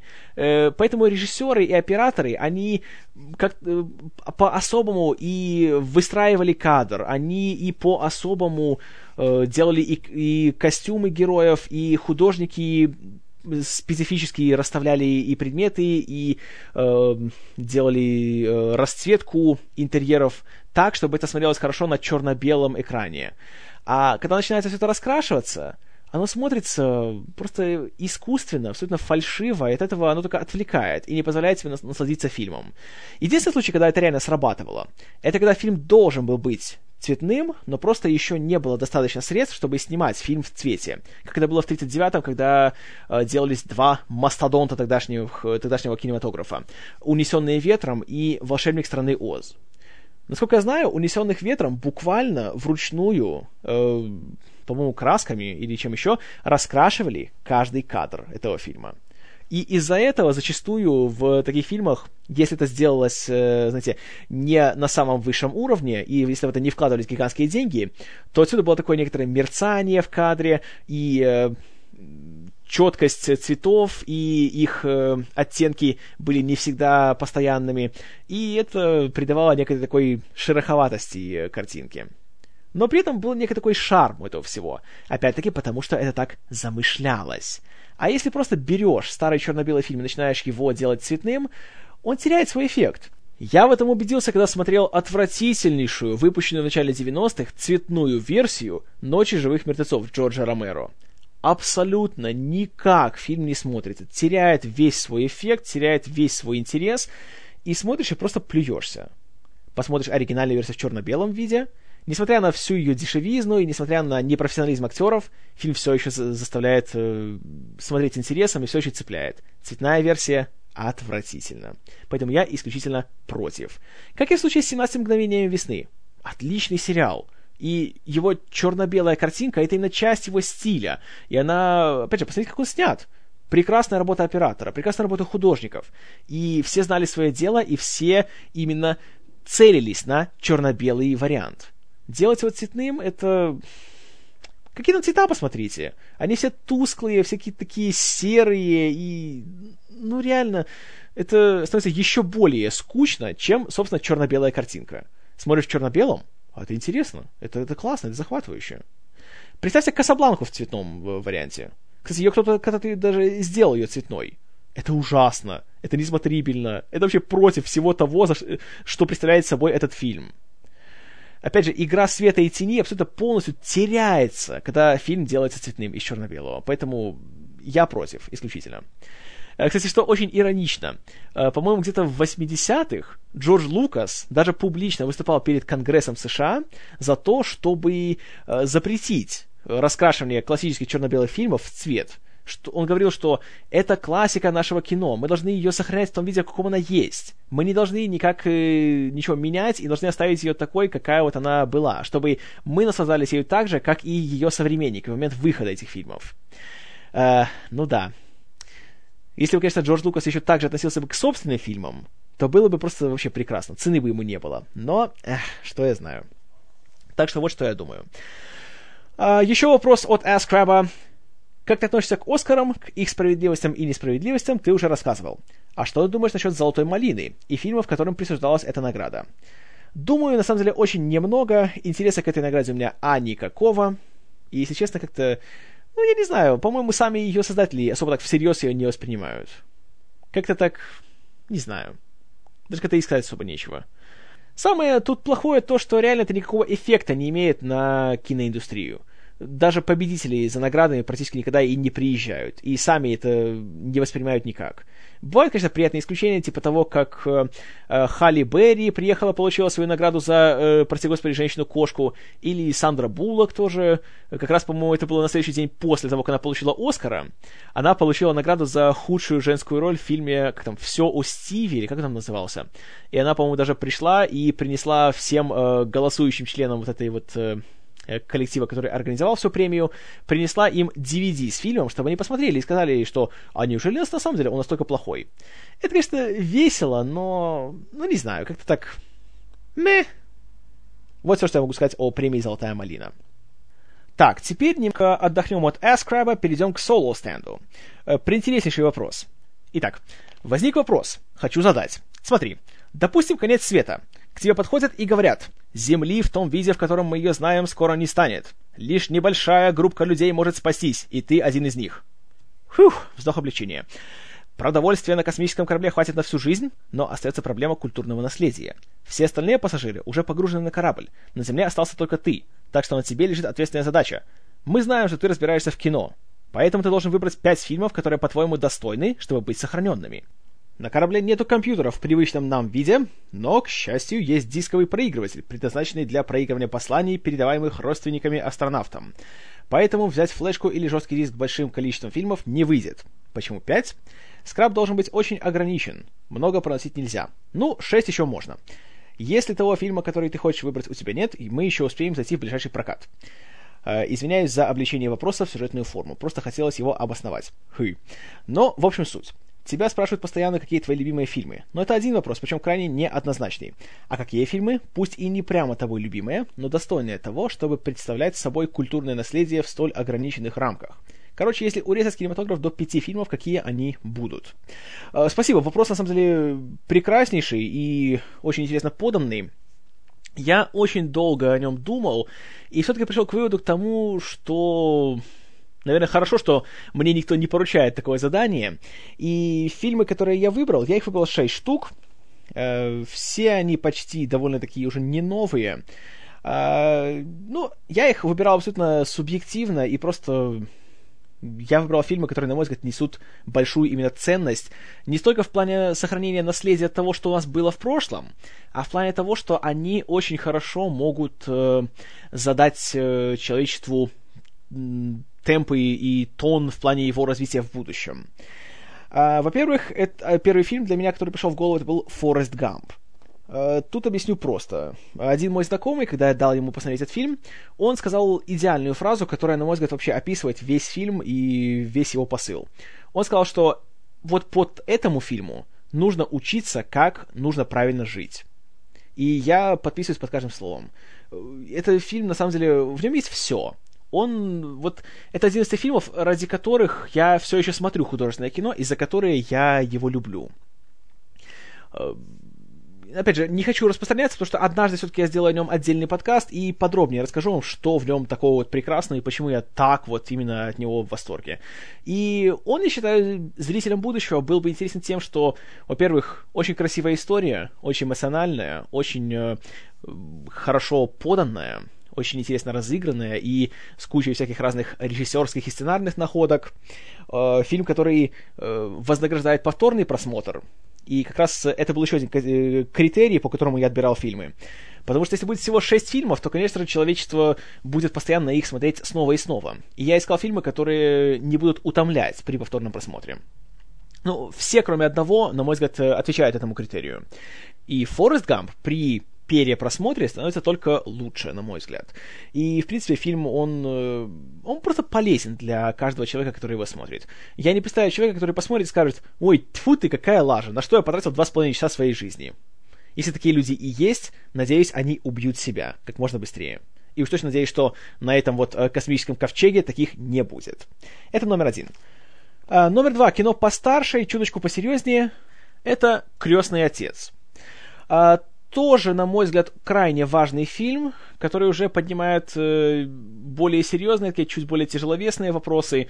И тут, э, опять-таки, тут есть много вещей. Тут и тема семьи, и тема верности своей семье, и э, тема выбора между тем, что ты сам хочешь сделать, и, и идти по своему собственному пути, или же оставаться верным своей родне, и таким образом посвящать себя делу, которое на самом деле, э, во-первых, ты его не любишь, а во-вторых, оно лишает тебя твоей человечности. И история, конечно, очень мрачная, очень трагичная, но при этом еще и безумно поучительная. И я считаю, что это такой пример, знаете, это как отрицательный пример, которому не надо следовать. Это фильм, который учит, как не надо делать. Но опять-таки не хочу залазить в дебри, потому что э, ретроспектива по крестному отцу в этом году еще будет. И, кроме того, опять-таки, «Крестный отец» — это сборище просто величайших актеров. Марлон Брандо, Аль Пачино, Джеймс Кан, Роберт Дюваль, Дайан Китон. Великолепно. Безукоризненно абсолютно. И, опять-таки, это пример того, как можно взять, казалось бы, такую простую, банальную историю о криминале и превратить ее в настоящий шедевр. Поднять ее до уровня Э, уже заезженная мной фраза, до уровня древнегреческой трагедии. И «Крестный отец» — это идеальный тому пример. Еще продолжает тему очень серьезного кино. И вот, наверное, единственный фильм, который а, не то чтобы он портится при повторном просмотре, просто его не хочешь смотреть во второй раз. И не потому, что он плохой, а потому, что он просто настолько гигантский эффект на тебя имеет, и Э, просто его даже в первый раз нелегко досмотреть, но нужно это сделать. Это фильм «Список Шиндлера». «Список Шиндлера», почему я его выбрал? Несмотря на то, что фильм очень жестокий, очень тяжелый и очень, э, скажем так, по-настоящему душераздирающий, но я считаю, что это, знаете, это как, как лекарство, как такая горькая таблетка, которую нужно проглотить, но которая сделает тебя сильнее и сделает тебя здоровее. И стремясь к новому будущему, человечество должно помнить э, не только свои достижения, но еще и, самое главное, ошибки своего прошлого. Я считаю, что Шиндлер наилучшим образом это передает и сохраняет именно это послание. И фильм, несмотря на свою трехчасовую продолжительность, он, он не скучен, он не затянут, и он, он сделан именно так, как должен быть сделан. И я считаю, в принципе, что это один из лучших фильмов вообще, что я смотрел в своей жизни. Но при этом, конечно, это не тот фильм, который я хочу смотреть во второй раз. Но я считаю, что он должен быть сохранен, и если мы представим вот этот самый наш космический ковчег, который спасает э, останки человеческой расы, простите, остатки, не останки. И, конечно же, каждое новое поколение, оно будет расти уже в новых условиях, и я считаю, что оно должно знать, чего оно должно избежать в своем будущем, на какой путь оно ни в коем случае не должно становиться, и о том, какими бесчеловечными могут быть люди, и о том, как э, нужно все-таки оставаться человеком, нужно ценить человеческую жизнь и не смотреть, какая это жизнь и кто ее проживает. Независимо от национальности, цвета кожи, пола, расы и, и всего остального. Вместе со списком Шиндлера я бы взял еще один фильм от Стивена Спилберга э, «Инопланетянин». Этот фильм уже делает акцент на другой стороне человечества. Это фильм, который показывает именно всю силу доброты, любви и дружбы. Причем именно не романтической любви, а просто вот именно любви в самом чистом ее понимании. И говорит о том, что именно добрые намерения, они не имеют никаких границ. И они распространяются не только среди людей, но и даже между человеком и инопланетным созданием и, которые друг друга вроде бы не понимают, говорят на разных языках, у них разное мышление, но добро, оно универсально, оно по всей вселенной. И «Инопланетяне» — это фильм, который, на мой взгляд, просто вот это эталон того, что называется добрый фильм. Я не представляю человека, который будет смотреть его, и который ему он не понравится. Поэтому этому фильму однозначно место в этом вот загашнике обязательно будет. Еще один фильм из 80-х, который я обязательно взял бы, это «Назад в будущее».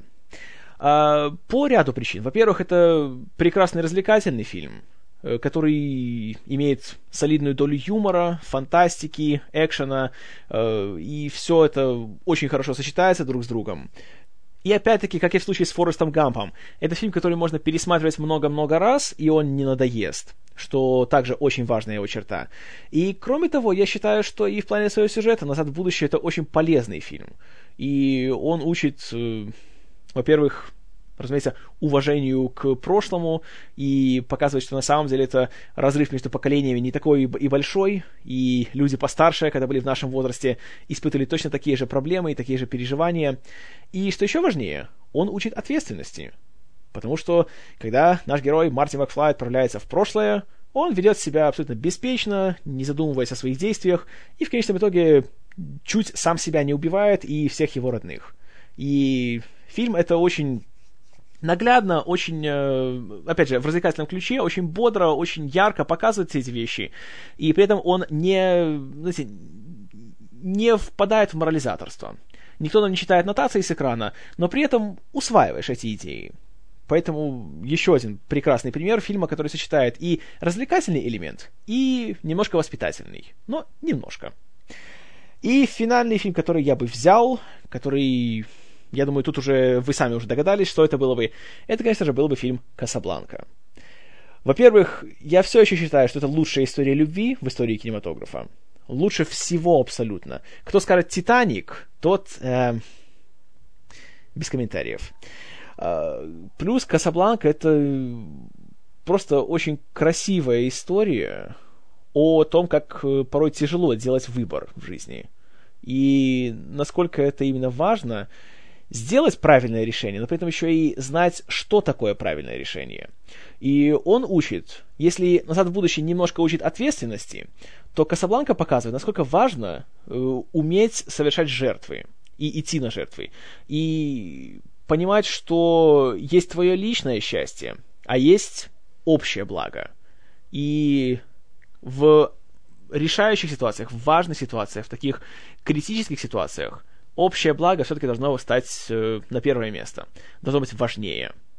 И кроме того, это, это потрясающая история любви, которая, опять-таки, развивает очень взрослую и очень редкую в романтическом кино идею о том, что настоящая любовь, самая ее высокая форма, это любовь э, жертвенная. Когда ты готов пожертвовать собой, своим счастьем, своим будущим ради твоего любимого человека. Потому что ты знаешь, что как бы больно тебе ни было это сделать, этому человеку в конечном итоге от этого будет только лучше. И я считаю, что если каждый человек посмотрит эти вот шесть фильмов, которые я выбрал в течение своей жизни, то я считаю, что они, если не сформируют, то, по крайней мере, помогут сформировать у него хорошую систему ценностей, которая позволит ему нормально функционировать в новом обществе и быть хорошим человеком.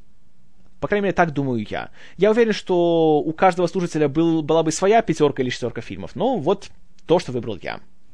Еще недавно Solo Stand э, в ответ на подкаст от Тори э, задал тоже интересный вопрос. Э, еще меня удивило в рассказе, что на роль Тора претендовали в том числе очень худые актеры. Ладно, Хемсворт с его руками-дубинками. Интересно, как решаются такие вопросы? Входит ли в контракт актера соблюдение должной физической формы?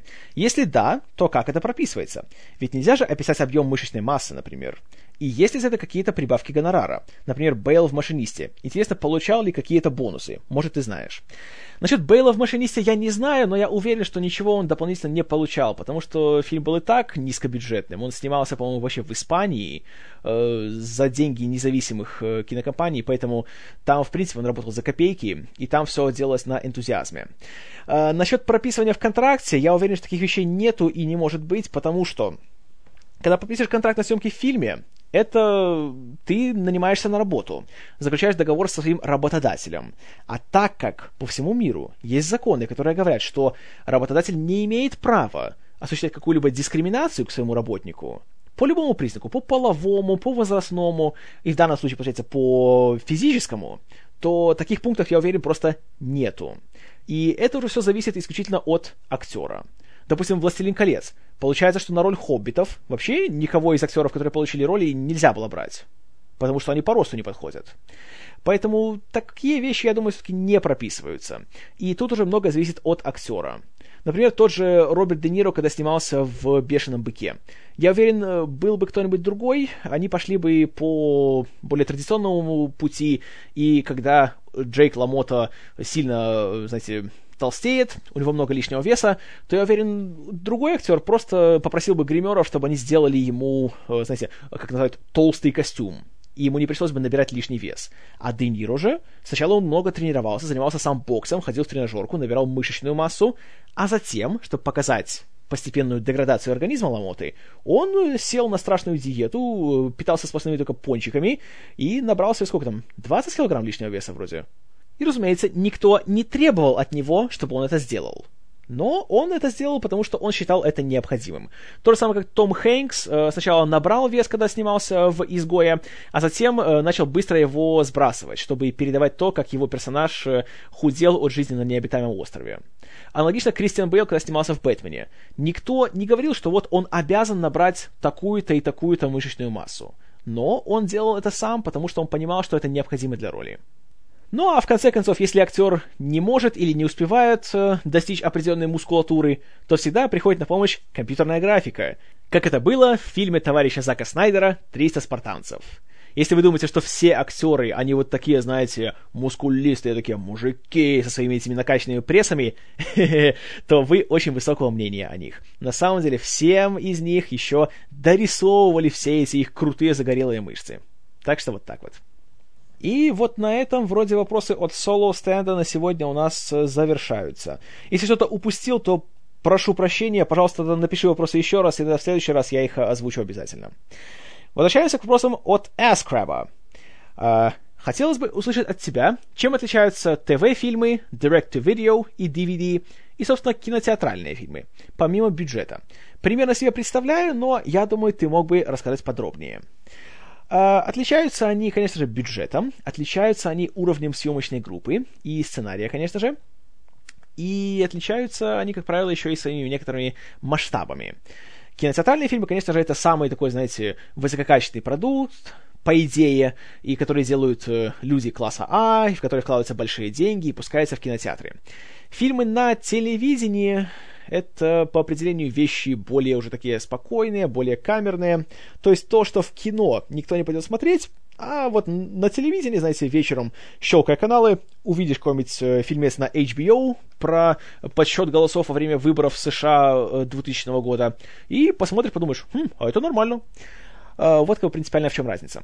Что касается фильмов, которые делаются сразу для выхода на DVD и Blu-ray, тут, в принципе, есть две возможные ситуации.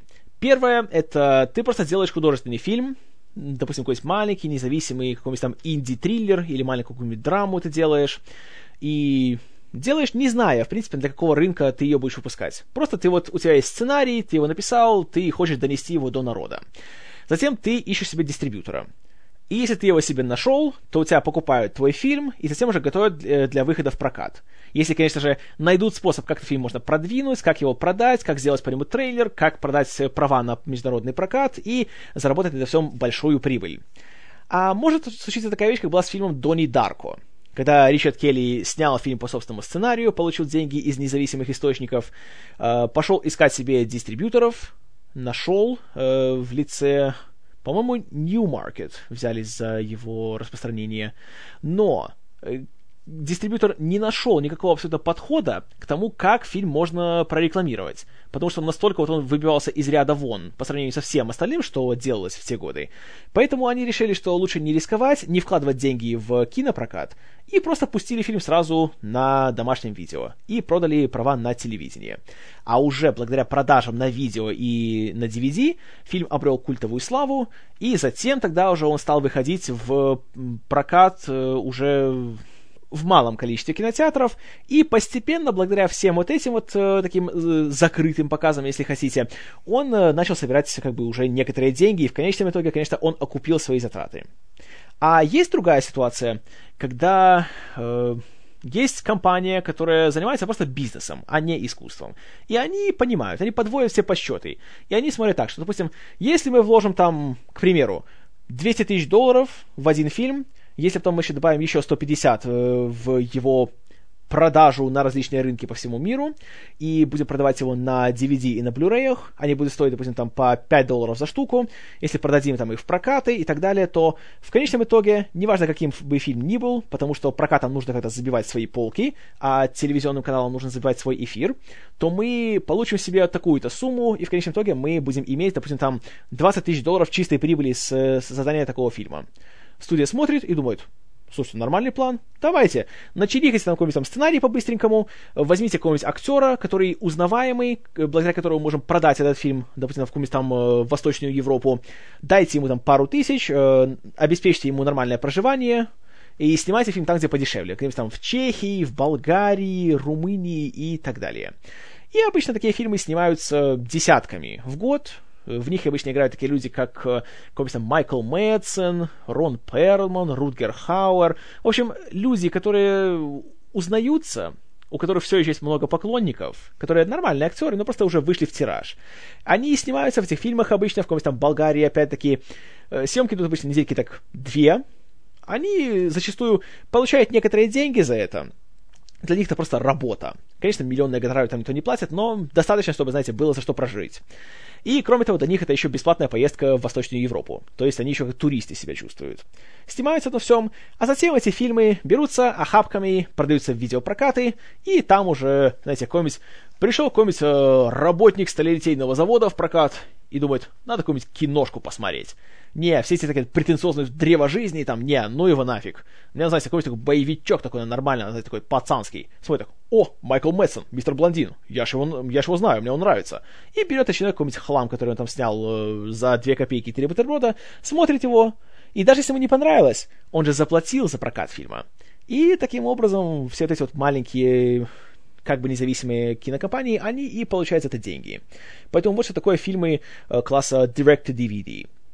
Есть, конечно же, э, такая практика, она проводится и большими студиями.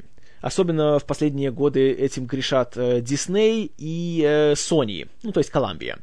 Они обычно берут какой-нибудь свой успешный фильм и делают для него дешевый сиквел для выхода сразу на видео. Причем в нем не участвует никто, ни режиссер, ни сценарист, ни тем более актеры из оригинального фильма. А делается, ставка делается на то, что э, просто будут покупать и смотреть этот фильм, потому что уже известная раскрученная марка.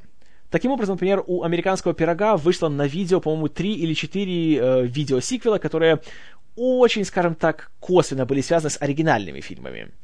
Или, например, вышли... Что там было? 8 миллиметров 2. Или «Одинокая белая женщина 2». Или вот сейчас вышли «Дрянные девчонки 2». Естественно, все эти фильмы никак не связаны со своими оригиналами, а просто как я уже говорил, делается упор на то, что посмотреть, о, знакомое название, посмотрю-ка я его. К сожалению, так вот часто очень делается. Дисней вообще в эпоху, когда студией руководил Майкл Айзнер, только этим они и занимались. А, были «Русалочка 2», «Красавица и чудовище 2», «Король лев 2 и 3», а, что там, «Аладдин 2 и 3», «Бэмби 2» был. Люди, «Бэмби 2», зачем? Но, несмотря на всю глупость этих идей и несмотря на почти что несмотрибельность таких вот вещей, это же, опять же, наглая эксплуатация э, детей – Потому что ребенок смотрит, понимаете, дети, они ж не знают, что такое кинобизнес, они не знают всю эту темную сторону, всю эту грязную подноготную, и они все воспринимают за чистую монету. И потому что «А, Бэмби 2, или, не знаю, Русалочка 2, такой же классный был мультик, мама, папа, купите мне его, купите. И мама с папой выдают еще 20 долларов за долбанный Blu-ray с Русалочкой 2. Так что вот на, этом э, зарабатываются деньги. Искусство? Ничего подобного. Исключительно холодный, расчетливый, жестокий бизнес.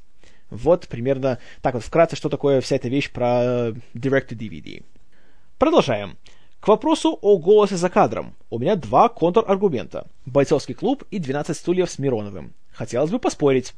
Можно поподробнее осветить твое отношение к голосу за кадром. Имхо есть отличные примеры. Вышеназванные БК и 12 стульев, сюда же 17 мгновений. Вроде в нуарных детективах этот прием использовался. К своему стыду классического нуара не видел, самое нуарное, что смотрел, это «Кролик Роджер», «Сердце ангела» и «Бегущий по лезвию». Последний по твоей рекомендации. Надеюсь, понравилось. А, да, в бойцовском клубе хороший голос за кадром, согласен, я об этом еще и говорил в подкасте. А, еще один мой любимый пример — это «Побег из Шоушенка», тоже прекрасная вещь как раз вот это редкие случаи, когда он оправдан и реально он интересен, и он дополняет повествование, и при этом он не является просто инструментом для сценариста, чтобы, знаете, вывалить всю экспозицию, которую ему просто лень органично вплести в сюжет. Но в большинстве случаев голос за кадром оказывается абсолютно лишним, и, ну, реально, просто это, знаете, хорошая такой, э, такая лазейка для ленивого сценариста. Э, пример — сериал «Декстер». Серьезно, там не нужен голос за кадром, абсолютно. Он, он реально, он, лишний, и он, он, он настолько банальный.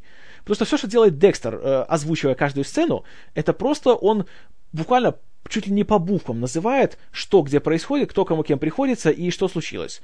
Доходит до такой абсолютно идиотской сцены, как вот было в шестом сезоне девятой серии. А, ну, я, конечно, хотел говорить это уже в сериальном подкасте, но ладно, затравочка на сериальный подкаст. Они сделали это! Они перепрыгнули через акулу. Эдвард Джеймс Олмос был не настоящим. Девять серий, девять fucking серий нас водили за нос. Н- нам говорили, что нет, нет, вы что, это ложь, он такой, это будет такой шокирующий твист, да, никто не догадается. Ага, никто не догадается, разумеется. А, и есть такая сцена, где герой Колина Хэнкса, который, как мы узнаем, испытывает страшное раздвоение личности, и он видит Олмоса, которого на самом деле нету, и он стоит там с ним как бы спорит. Декстер все это видит из окна, и он сам себе говорит, он думает, что э, герой Олмоса все еще жив, и он видит его как галлюцинацию. Да ты что, Шерлок, а мы не догадывались. И вот такие вот сцены меня безумно раздражают.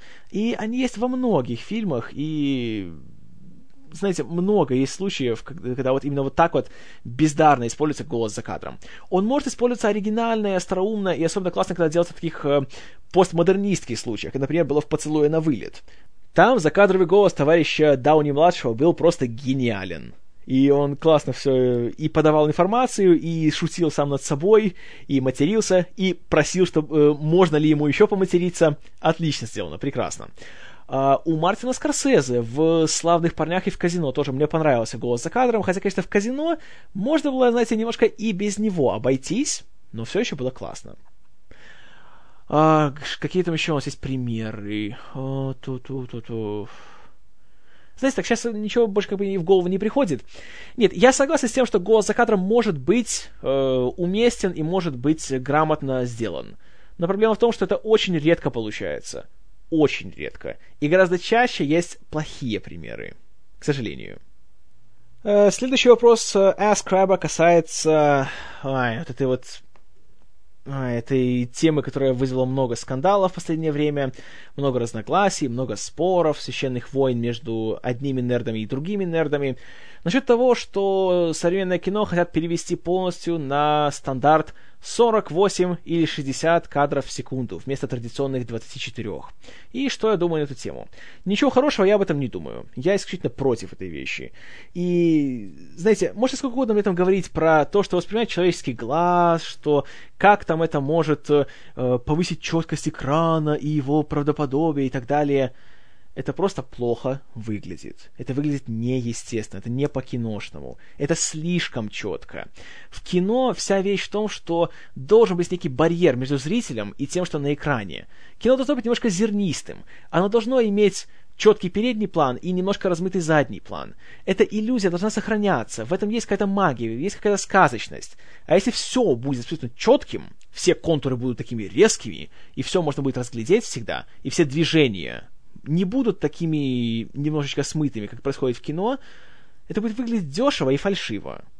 Э, посмотрите на телевидении, как сняты э, ток-шоу, э, спортивные передачи, э, новостные выпуски. Вы хотите, чтобы в таком виде были художественные фильмы? Я нет, ни в коем случае. Хотите убедиться в том, насколько это ужасно будет выглядеть? Если вы являетесь обладателями плазменных панелей, у вас обязательно должна быть такая вещь, как режим, там, допустим, э, как там, True Motion, вроде называется он у Sharp, или Intelligent Frame Creation у Panasonic. Включите его, и включите любой художественный фильм. Посмотрите, как он идет. Вам это нравится? Потому что мне нет. И еще одна проблема с людьми, которые вот выступают за такие все эти нововведения, знаете, там, е HD, е 3D, е 48 кадров в секунду. Зачастую они понятия не имеют, о чем они говорят. Приду пример из жизни. А, мой брат. Он где-то, сколько там, года два назад, наверное, приобрел себе плазменную панель от Panasonic, 42 дюйма, знаете, все круто, там, купил себе Blu-ray плеер, все супер, HD TV, да, знаете, все классно, купил себе нормальную стереопару, с нормальной акустикой теперь все смотрит.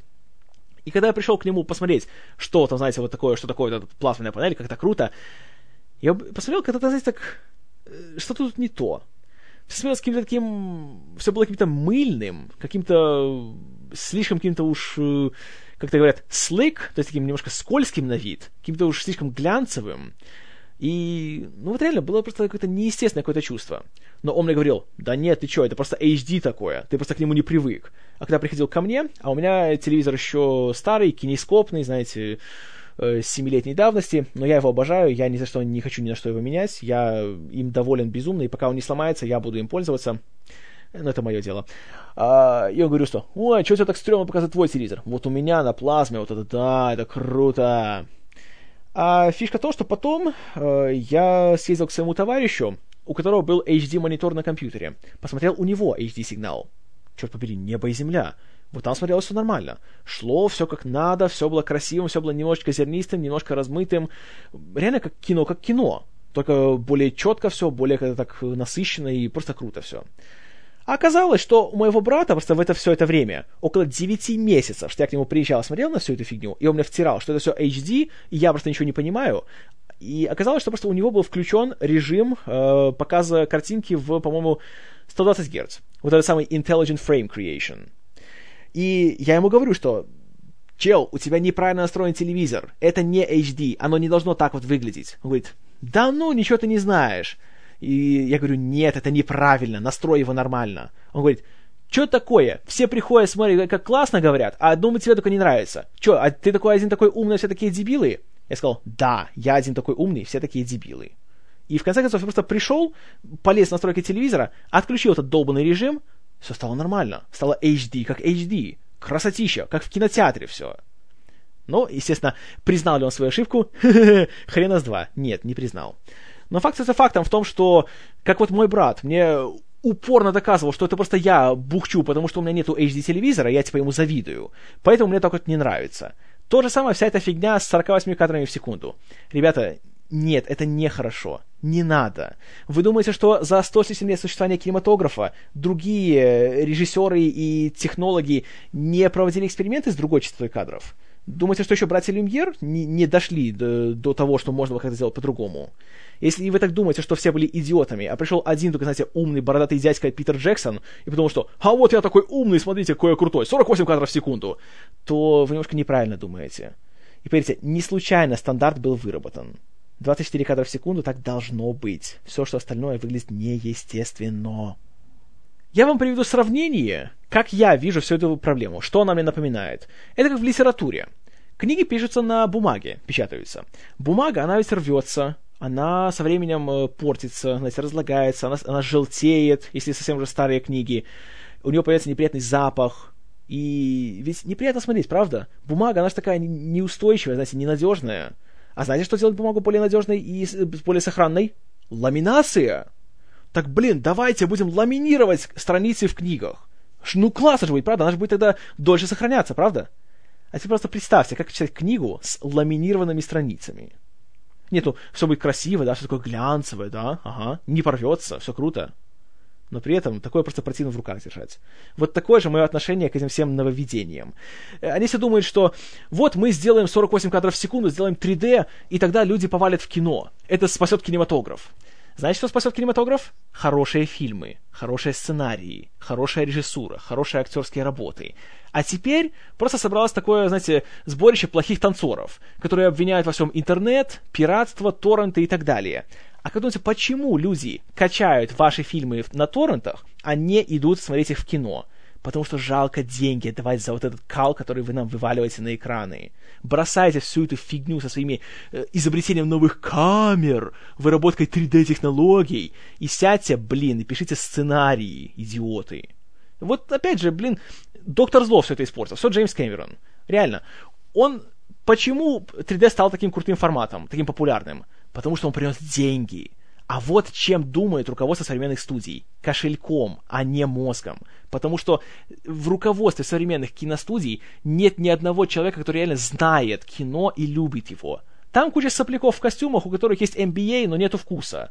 И они подходят к созданию фильмов и к руководству киностудии как к руководству завода, который выпускает автозапчасти. Вот у вас есть план на производство, вот у нас запланированный бюджет, вот наша запланированная прибыль, наши запланированные затраты. Вот исследование доли рынка, вот что люди хотят, вот что они не хотят. Делайте по тому, что они хотят, не делайте по тому, что они не хотят. Делайте фильмы по шаблону. Вот вам шаблон, даете, делаете. Вот вам деньги, чтобы к концу вы все потратили, пользователей, если останется сдача, будет хорошо, чтобы получили столько денег в ответ. Вот как сейчас делается кино.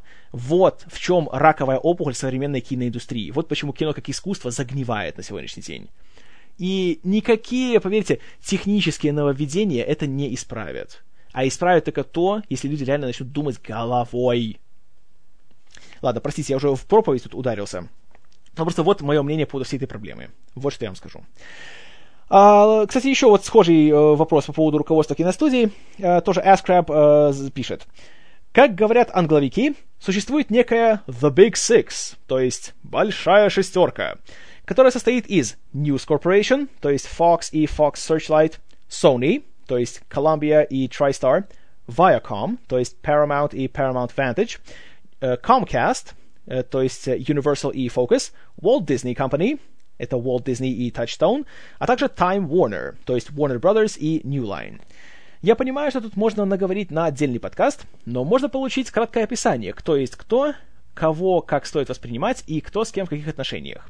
Например, у студии А много денег, поэтому ей завидует студия Б которая дружит со студией В. Б и В вместе специализируются на сопливых мелодрамах, поэтому с ними работает симпатичная актриса A.C. Tress, actress, классно, которая ушла из фильма Boobs, Blast and CGI, который продюсировала студия А, но теперь у А все плохо. Еще бы хотелось узнать про стадии разработки фильма. Что за мистические слова, такие как препродакшн и постпродакшн, чего там киношники в это время делают, сколько это стоит и так далее. А, начнем с последнего. Э, вся эта вещь про стадии производства, как я уже раньше говорил, это будет у нас в будущем, в отдельном подкасте или серии подкастов по поводу именно процесса производства художественного фильма. А, касательно студий. Uh, тут немножко добавлю. Значит, News Corporation владеет, да, кинокомпанией 20 век Fox и ее подразделением для независимого кино Fox Searchlight. Также владеет uh, uh, News Corporation рядом печатных изданий. Тут, конечно, во главе стоит uh, медиамагнат Руперт Мердок, который в последнее время все больше появляется в всяких скандальных историях, связанных с uh, прослушками телефонов и так далее. А, кроме студии 20 век Fox, сюда еще входят э, телеканал Fox и телеканал FX, который является и кабельной версией Fox, который делает такие вещи, как э, Щит, Сыновья Анархии, э, Justified, Louis, It's Always Sunny in Philadelphia и еще куча всего. Uh, у Sony, вот Sony как раз это идеальный пример такого, знаете, замкнутого цикла. Все делается как бы в одном доме. Потому что, с одной стороны, корпорация Sony, она что делает? Она делает технику. То есть э, DVD и Blu-ray проигрыватели, э, телевизоры, э, что там еще делают они? Ну, все что угодно. Звуковые системы, там усилители, ресиверы, все что угодно. В то же время у Sony есть патент на формат Blu-ray. Следовательно, они еще являются техническими новаторами. Кроме того, у Sony есть своя э, компания по звукозаписи, следовательно, они производят еще и оригинальное содержание, или контент, если хотите, и у них есть своя киностудия, Columbia, которая снимает художественное кино. Следовательно, они все делают сами. Сделают сначала фильм или запишут музыкальный альбом, этот фильм затем запишут, например, на Blu-ray диск собственного производства, который будет продавать, таким образом продвигая и свой оригинальный продукт, и свой носитель. И, конечно же, будут рекомендовать все еще э, проигрывать на Blu-ray плеерах. Например, на своей приставке Sony PlayStation 3, для которой они, они еще также разрабатывают видеоигры, и, следовательно, они с этого все еще и получают немалый доход. Поэтому как раз Sony это вот один из самых таких, э, с точки зрения ведения бизнеса, это один из самых, э, наверное, жизнеспособных и самых выгодных проектов. Одна из наилучших моделей. А, значит, что касается Viacom, это вообще корпорация, у которой гигантский абсолютно охват в плане того, чем они занимаются в современных СМИ. Кроме студии Paramount и, опять же, ее подразделения Paramount Vantage, который тоже занимается уже независимым более кино или таким более низкобюджетным и более престижным. А, кроме того, они владеют э, всей сетью каналов MTV, то есть MTV, MTV2, VH1 и тому подобное. А, Comedy Central, тоже, то есть это такой американский ТНТ, только лучше. Э, CBS тоже принадлежит им. И кабельный канал Showtime также принадлежит э, корпорации Viacom. Поэтому, видите, они обхватывают абсолютно все возможные целевые аудитории. От э, девочек-подростков до уже э, серьезных взрослых дядек. Э, что касается Universal и ее подразделения Focus, которое на сегодняшний день, насколько я знаю, уже вроде закрыто, они вроде его продали, если ничего не путаю, то тут они находятся в совместном владении между Comcast и General Electric. Но General Electric тоже гигантская корпорация, которая производит холодильники, медицин, медицинское оборудование, а также телевизионные программы и художественные фильмы. А, сюда же входит еще и телеканал NBC и ну и вроде все. Еще у них в свое время была, по-моему, э, компания, занимавшаяся видеоиграми, Vivendi Universal, но с тех пор они, по-моему, как-то уже распались. Хотя точно тут не скажу, поэтому не говорю наверняка. Э, компания Disney, еще один, конечно, мастодон современного бизнеса. Во-первых, у них есть э, собственно, киностудия Диснея, ее анимационное подразделение, ее подразделение игровых фильмов. Они выкупили студию Pixar, теперь тоже часть Диснея. И, конечно же, э, когда-то два года назад вроде или три, э, корпорация Диснея полностью со всеми потрохами выкупила Marvel. Все издательство, все права на всех персонажей, в общем, все, что связано э, с этими героями, с этими комиксами, с этими фильмами, теперь принадлежит корпорации Уолта Диснея. Они являются правообладателем на весь этот материал. Теперь Человек-паук и Микки Маус живут под одной крышей. Так что, сами понимаете, все очень серьезно. Uh, кстати, Time Warner имеет примерно похожую ситуацию. Потому что, конечно, есть Warner Brothers, есть uh, New Line, которая теперь, по сути, стала уже uh, частью Warner'ов. У них также есть издательство DC, которым они обладают, а также есть кабельный канал HBO. Тоже все принадлежит им. А, еще забыл про Диснея. На телевидении у них еще есть телеканал ABC, есть киностудия Touchstone, и есть, конечно же, канал Disney на телевидении, который подарил нам таких замечательных исполнителей, как э, Jonas Brothers и Селена Гомес. Вашу мать. Э, еще один очень серьезный игрок на сегодняшний день, даже, в принципе, два. Э, первый в плане финансов, второй в плане, скажем так, престижа и авторитета. Э, первый это, конечно, компания Lionsgate, которая за последние где-то так 8-9 лет выросла из маленького независимого дистрибьютора в одну из самых быстро развивающихся, самых влиятельных кинокомпаний вообще в Голливуде. Благодаря, конечно, тому, что они нашли свою целевую аудиторию и очень грамотно ее эксплуатировали. Эта целевая аудитория — это мальчики-подростки и девочки-подростки. Для мальчиков делались э, хоррор-сериалы э, типа «Хостела» и «Пилы», которые приносили гигантские деньги. Для девочек-подростков — «Сумерки» и «Голодные игры», которые приносят, сами видите, сколько денег. А почему «Сумерки»? Потому что Lionsgate в в прошлом вроде году или в начале этого, уже точно не помню, э, выкупили кинокомпанию Summit, которая обладает всеми правами на «Сумерки». Так что теперь их не остановить. А вторая компания, о которой я говорил, это компания братьев Вайнштейнов, или Вайнстинов, если хотите.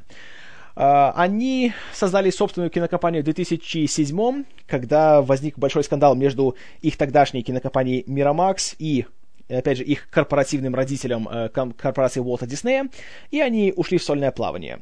И с тех пор они получают очень даже так немало, э, скажем так, уважения и авторитета. Среди прочего, потому что последние два года фильмы, получавшие Оскар как лучший фильм года, э, выпускались именно что их компанией. А именно «Речь короля» или «Король говорит» и «Артист» в этом году. Что касается взаимоотношений между студиями, то тут ситуация такая, что, конечно, есть конкуренция, она довольно жесткая. Э, конкуренция, конечно же, за зрителя и, знаете, за деньги зрителя и так далее. Э, конкуренция, кроме того, за, собственно, кинематографистов. Например, Уорнеры очень любят проводить такую политику, чтобы, знаете, держать режиссеров именно в своей, так сказать, конюшне. Например, так э, все свои фильмы Клинт Иствуд, Зак Снайдер, Кристофер Нолан и Стивен Содерберг последние годы делают только на Warner Brothers. И это делается за счет того, что они э, разрешают режиссерам вести такую политику. Знаете, фильм для себя, фильм для студии. Э, Содерберг тому идеальный пример сделает какую-нибудь экспериментальную девушку по вызову сам для себя, и для студии сделает каким-то там э, еще 128 друзей Оушена. Universal тоже стараются делать такое же, правда, у них э, успех в этом не настолько большой. У них э, есть э, договоры на дистрибуцию с компанией Брайана Грейзера Imagine. Следовательно, все фильмы, которые делает Грейзер и его товарищ Рон Хауард, тоже обычно получают дистрибуцию через Universal. Кроме того, они Джастина Лина очень любят, держат его при себе. Ну, по сути, потому что благодаря ему, по сути, студия еще имеет какую-то прибыль за счет всех этих фильмов цикла «Форсаж». Пола Гринграсса тоже держит время при себе с тех пор, как он для них снял гигантский хит в виде превосходства Борна, а затем еще и ультиматума Борна. А уже что касается взаимоотношений между студиями, то тут еще есть такая вещь, как сотрудничество. Потому что у каждой студии есть свои павильоны, есть свои территории, э, зачастую многие из них уникальны, и поэтому, когда одна студия делает какой-нибудь фильм, то она очень часто арендует э, территорию другой студии потому что у той есть больше технических возможностей, которыми можно воспользоваться. Конечно, все это делается не за просто так, но, тем не менее, это делается, причем очень часто. Насколько, насколько я знаю, у Universal очень большие съемочные территории, и там много есть всяких э, павильонов, которые регулярно используются и со стороны Fox, и со стороны Columbia, и всех остальных. Поэтому тут нельзя говорить о том, что у них такой полный, знаете, изоляционизм по отношению к другим, и что они не пускают никого к себе на территорию. Пускают, лишь бы деньги платили. А насчет того, кто на чем специализируется и кто с кем должен работать, то тут уже нет такой вещи, которая была, допустим, в 40-х, когда была контрактная система на студиях. И, например, если какой-нибудь там актер, допустим, вот, ну, не знаю, Джимми Стюарт или Хамфри Богат подписал контракт, например, с э, Уорнерами, то вот он обязан сняться в 10 фильмах у них и пока он снимается у них, он не имеет права работать с кем-либо другим. Причем он обязан сниматься независимо от того, нравится ему сценарий или нет, э, хороших ли он отношения с режиссером или нет, у него есть контракт на 10 фильмов. Неважно каких, просто он должен это сделать. Теперь такого уже нет, теперь как бы есть э, большая свобода. Хотя все еще бывают такие случаи, когда, например, студия заключает контракт с актером на то, что он поработает с ними, допустим, там в трех фильмах но это не часто бывает, и, как правило, э, актеры стремятся как можно быстрее избавиться от такого, чтобы, знаете, быть э, вольной птицей, если хотите. Ну, а особенно это приводит часто к скандалам, как было, допустим, вот у Эдварда Нортона в случае с ограблением по-итальянски, в котором он снялся, потому что у него как раз был подобный контракт с Paramount. И он должен был сниматься по контракту, но реально он не хотел. Поэтому он там начал немножко выбрасывать свои капризы. Поэтому это не в интересах актера, и все меньше это оказывается в интересах, собственно, студии. Поэтому от этого уже уходят все больше. И вот мы, наконец, переходим к последнему вопросу. Опять-таки от AskCrab. И тут тоже я долго говорить сильно не буду. А, значит, вопрос э, насчет тут интернета, YouTube-шоу, машинима и тому подобные вещи. Как ты относишься к промежуточным вариантам, вроде веб-эпизодов различных сериалов или же их спин-оффов? А также, что думаешь насчет Mortal Kombat двоеточие Legacy, полноценного сериала только в интернете? Какие, по-твоему, есть перспективы у интернета как у конкурента телевидения, э, большому экрану и домашнему видео? А, начну, наверное, с Mortal Kombat двоеточие Legacy. Я посмотрел, э, по-моему, первые две серии, и, если честно, как-то так, ну, знаете, такой любопытный, конечно, пустячок, но не скажу, что затянуло настолько, что захотелось посмотреть остальные семь серий. Хотя, не могу не признать, что вот этот первый ролик Mortal Kombat, двоеточие, как там, Resurrection его называли, как Mortal Kombat в воскрешение, очень понравился как такой длинный трейлер, как будто для фильма, которого все еще не сделали. Э, хорошо было сделано. Э, так, знаете, с душой, так и учитывая э, абсолютно нижайший бюджет этого ролика, очень впечатляет, очень красиво. Надеюсь, что полнометражный фильм, который сейчас уже вроде готовится от тех же людей, надеюсь, что он все-таки вдохнет новую жизнь в эту уже давно завявшую франшизу, и что-то хорошее из этого получится. А, на мой взгляд, какие есть шансы у интернета, как у конкурента телевидения, например, я думаю, что шансы есть. Например, вот уже тот факт, что интернет-прокат Netflix и э, провайдер стриминговых э, услуг по просмотру кино и телевидения на, на дому, уже они вкладывают деньги в создание собственного оригинального контента, и опять же с участием таких людей, как вот Дэвид Финчер, Кевин Спейси и Илай Рот, это уже о многом говорит. И в теории, если у них это вот получится, по крайней мере, если вот этот первый их дорогостоящий проект под названием uh, House of Cards, карточный дом, которым руководят Финчер и Спейси, если он удастся, если он соберет хорошие отзывы и будет uh, много просматриваться или заказываться на прокатных дисках от Netflix, то я думаю, что тогда начнется как бы уже новая бизнес-модель будет создана. И тогда уже остальные э, провайдеры подобных услуг тоже будут заниматься созданием э, своих э, оригинальных программ. Это будет аналогично тому, как было на кабельном телевидении. Потому что изначально кабельное ТВ было для чего? Чтобы показывать э, спорт и фильмы. А затем HBO решили, что, ребят, а зачем мы будем платить кинокомпаниям и э, спортивным организациям за то, чтобы показывать их э, продукты, если мы можем сами их сделать. И начали делать свои сериалы. Конечно, это стоило больших затрат, это требовало огромных усилий, но оно окупилось. И все стали говорить сразу, что «О, HBO подняло телевидение на новый уровень, смотрите, какие люди там снимают, смотрите, какие сериалы, какое качество, как все классно». И затем Uh, Showtime стал делать свои сериалы, AMC стал делать свои сериалы, FX появился и стал делать свои сериалы, Stars теперь делает свои сериалы. Все пошли вот за лидером. И если Netflix это удастся, то будет то же самое. Uh, конкуренцию большому кино нет, не составит, ни в коем случае. Слишком уж разные весовые категории. Что касается конкуренции домашнего видео, то тут, по сути, так уже и происходит. Уже не первый год всякие аналитики индустрии домашних развлечений э, прогнозируют, что в течение ближайшего десятилетия э, вообще такая вещь, как физические носители развлекательного какого-то содержания, они исчезнут. И все полностью перейдет на э, потоковый видеосигнал и на скачивание. Поэтому тут в этом плане за интернетом, конечно же, возможно будущее, хотя лично я все-таки надеюсь, что все-таки физические носители никуда не уйдут, потому что, ну, я, знаете, человек старой закалки, я в этом плане консерватор, я хочу, чтобы оставались диски. или что-нибудь там, не знаю, новая какая-нибудь форма. Чтобы всегда было то, что есть в упаковке, что ты можешь подержать в руках, что у тебя вот есть твое, и не надо надеяться на то, что, знаете, чтобы э, на сервере, где все это хранится, что все будет хорошо, и что он не навернется. Ну, в этом плане такой немножко параноидальный, да, паранадоидальный. Так что вот что я думаю. А по поводу всяких там веб-эпизодов э, известных сериалов, если честно, никогда интереса меня не вызывали. Они делаются дешево, делаются без звезд, и, как правило, с людьми со второго и третьего планов. И так они и смотрятся. Дешево и абсолютно не обязательно. Даже такие вещи, как в эпизоды к Звездному крейсеру Галактика или к Во все тяжкие, ну, они, знаете, ну, ме, опять-таки. Поэтому вот как бы все, что я могу о них сказать. Ну и, наверное, вот на этом мы завершим наш первый грандиозный выпуск обратной связи. Э, все ваши комментарии, пожалуйста, пишите к подкасту. Э, если вам это понравилось, то тоже напишите. Возможно, сделаем эту вещь чуть более регулярной. Если есть другие какие-то вопросы у вас, пожалуйста, пишите их. Как вы знаете, с удовольствием все почитаю и постараюсь на все ответить. Либо в комментариях, либо вот в таком же отдельном выпуске. В любом случае, пишите, буду очень рад. Э, ну что ж, следующий выпуск у нас будет юбилейным, сотым, и расскажу я вам о том, собственно, как я делаю подкасты. Я надеюсь, что вам будет интересно, так же, как и мне. Ну а до следующего раза, спасибо за внимание. С вами был Киномен. А теперь, простите, gotta dance!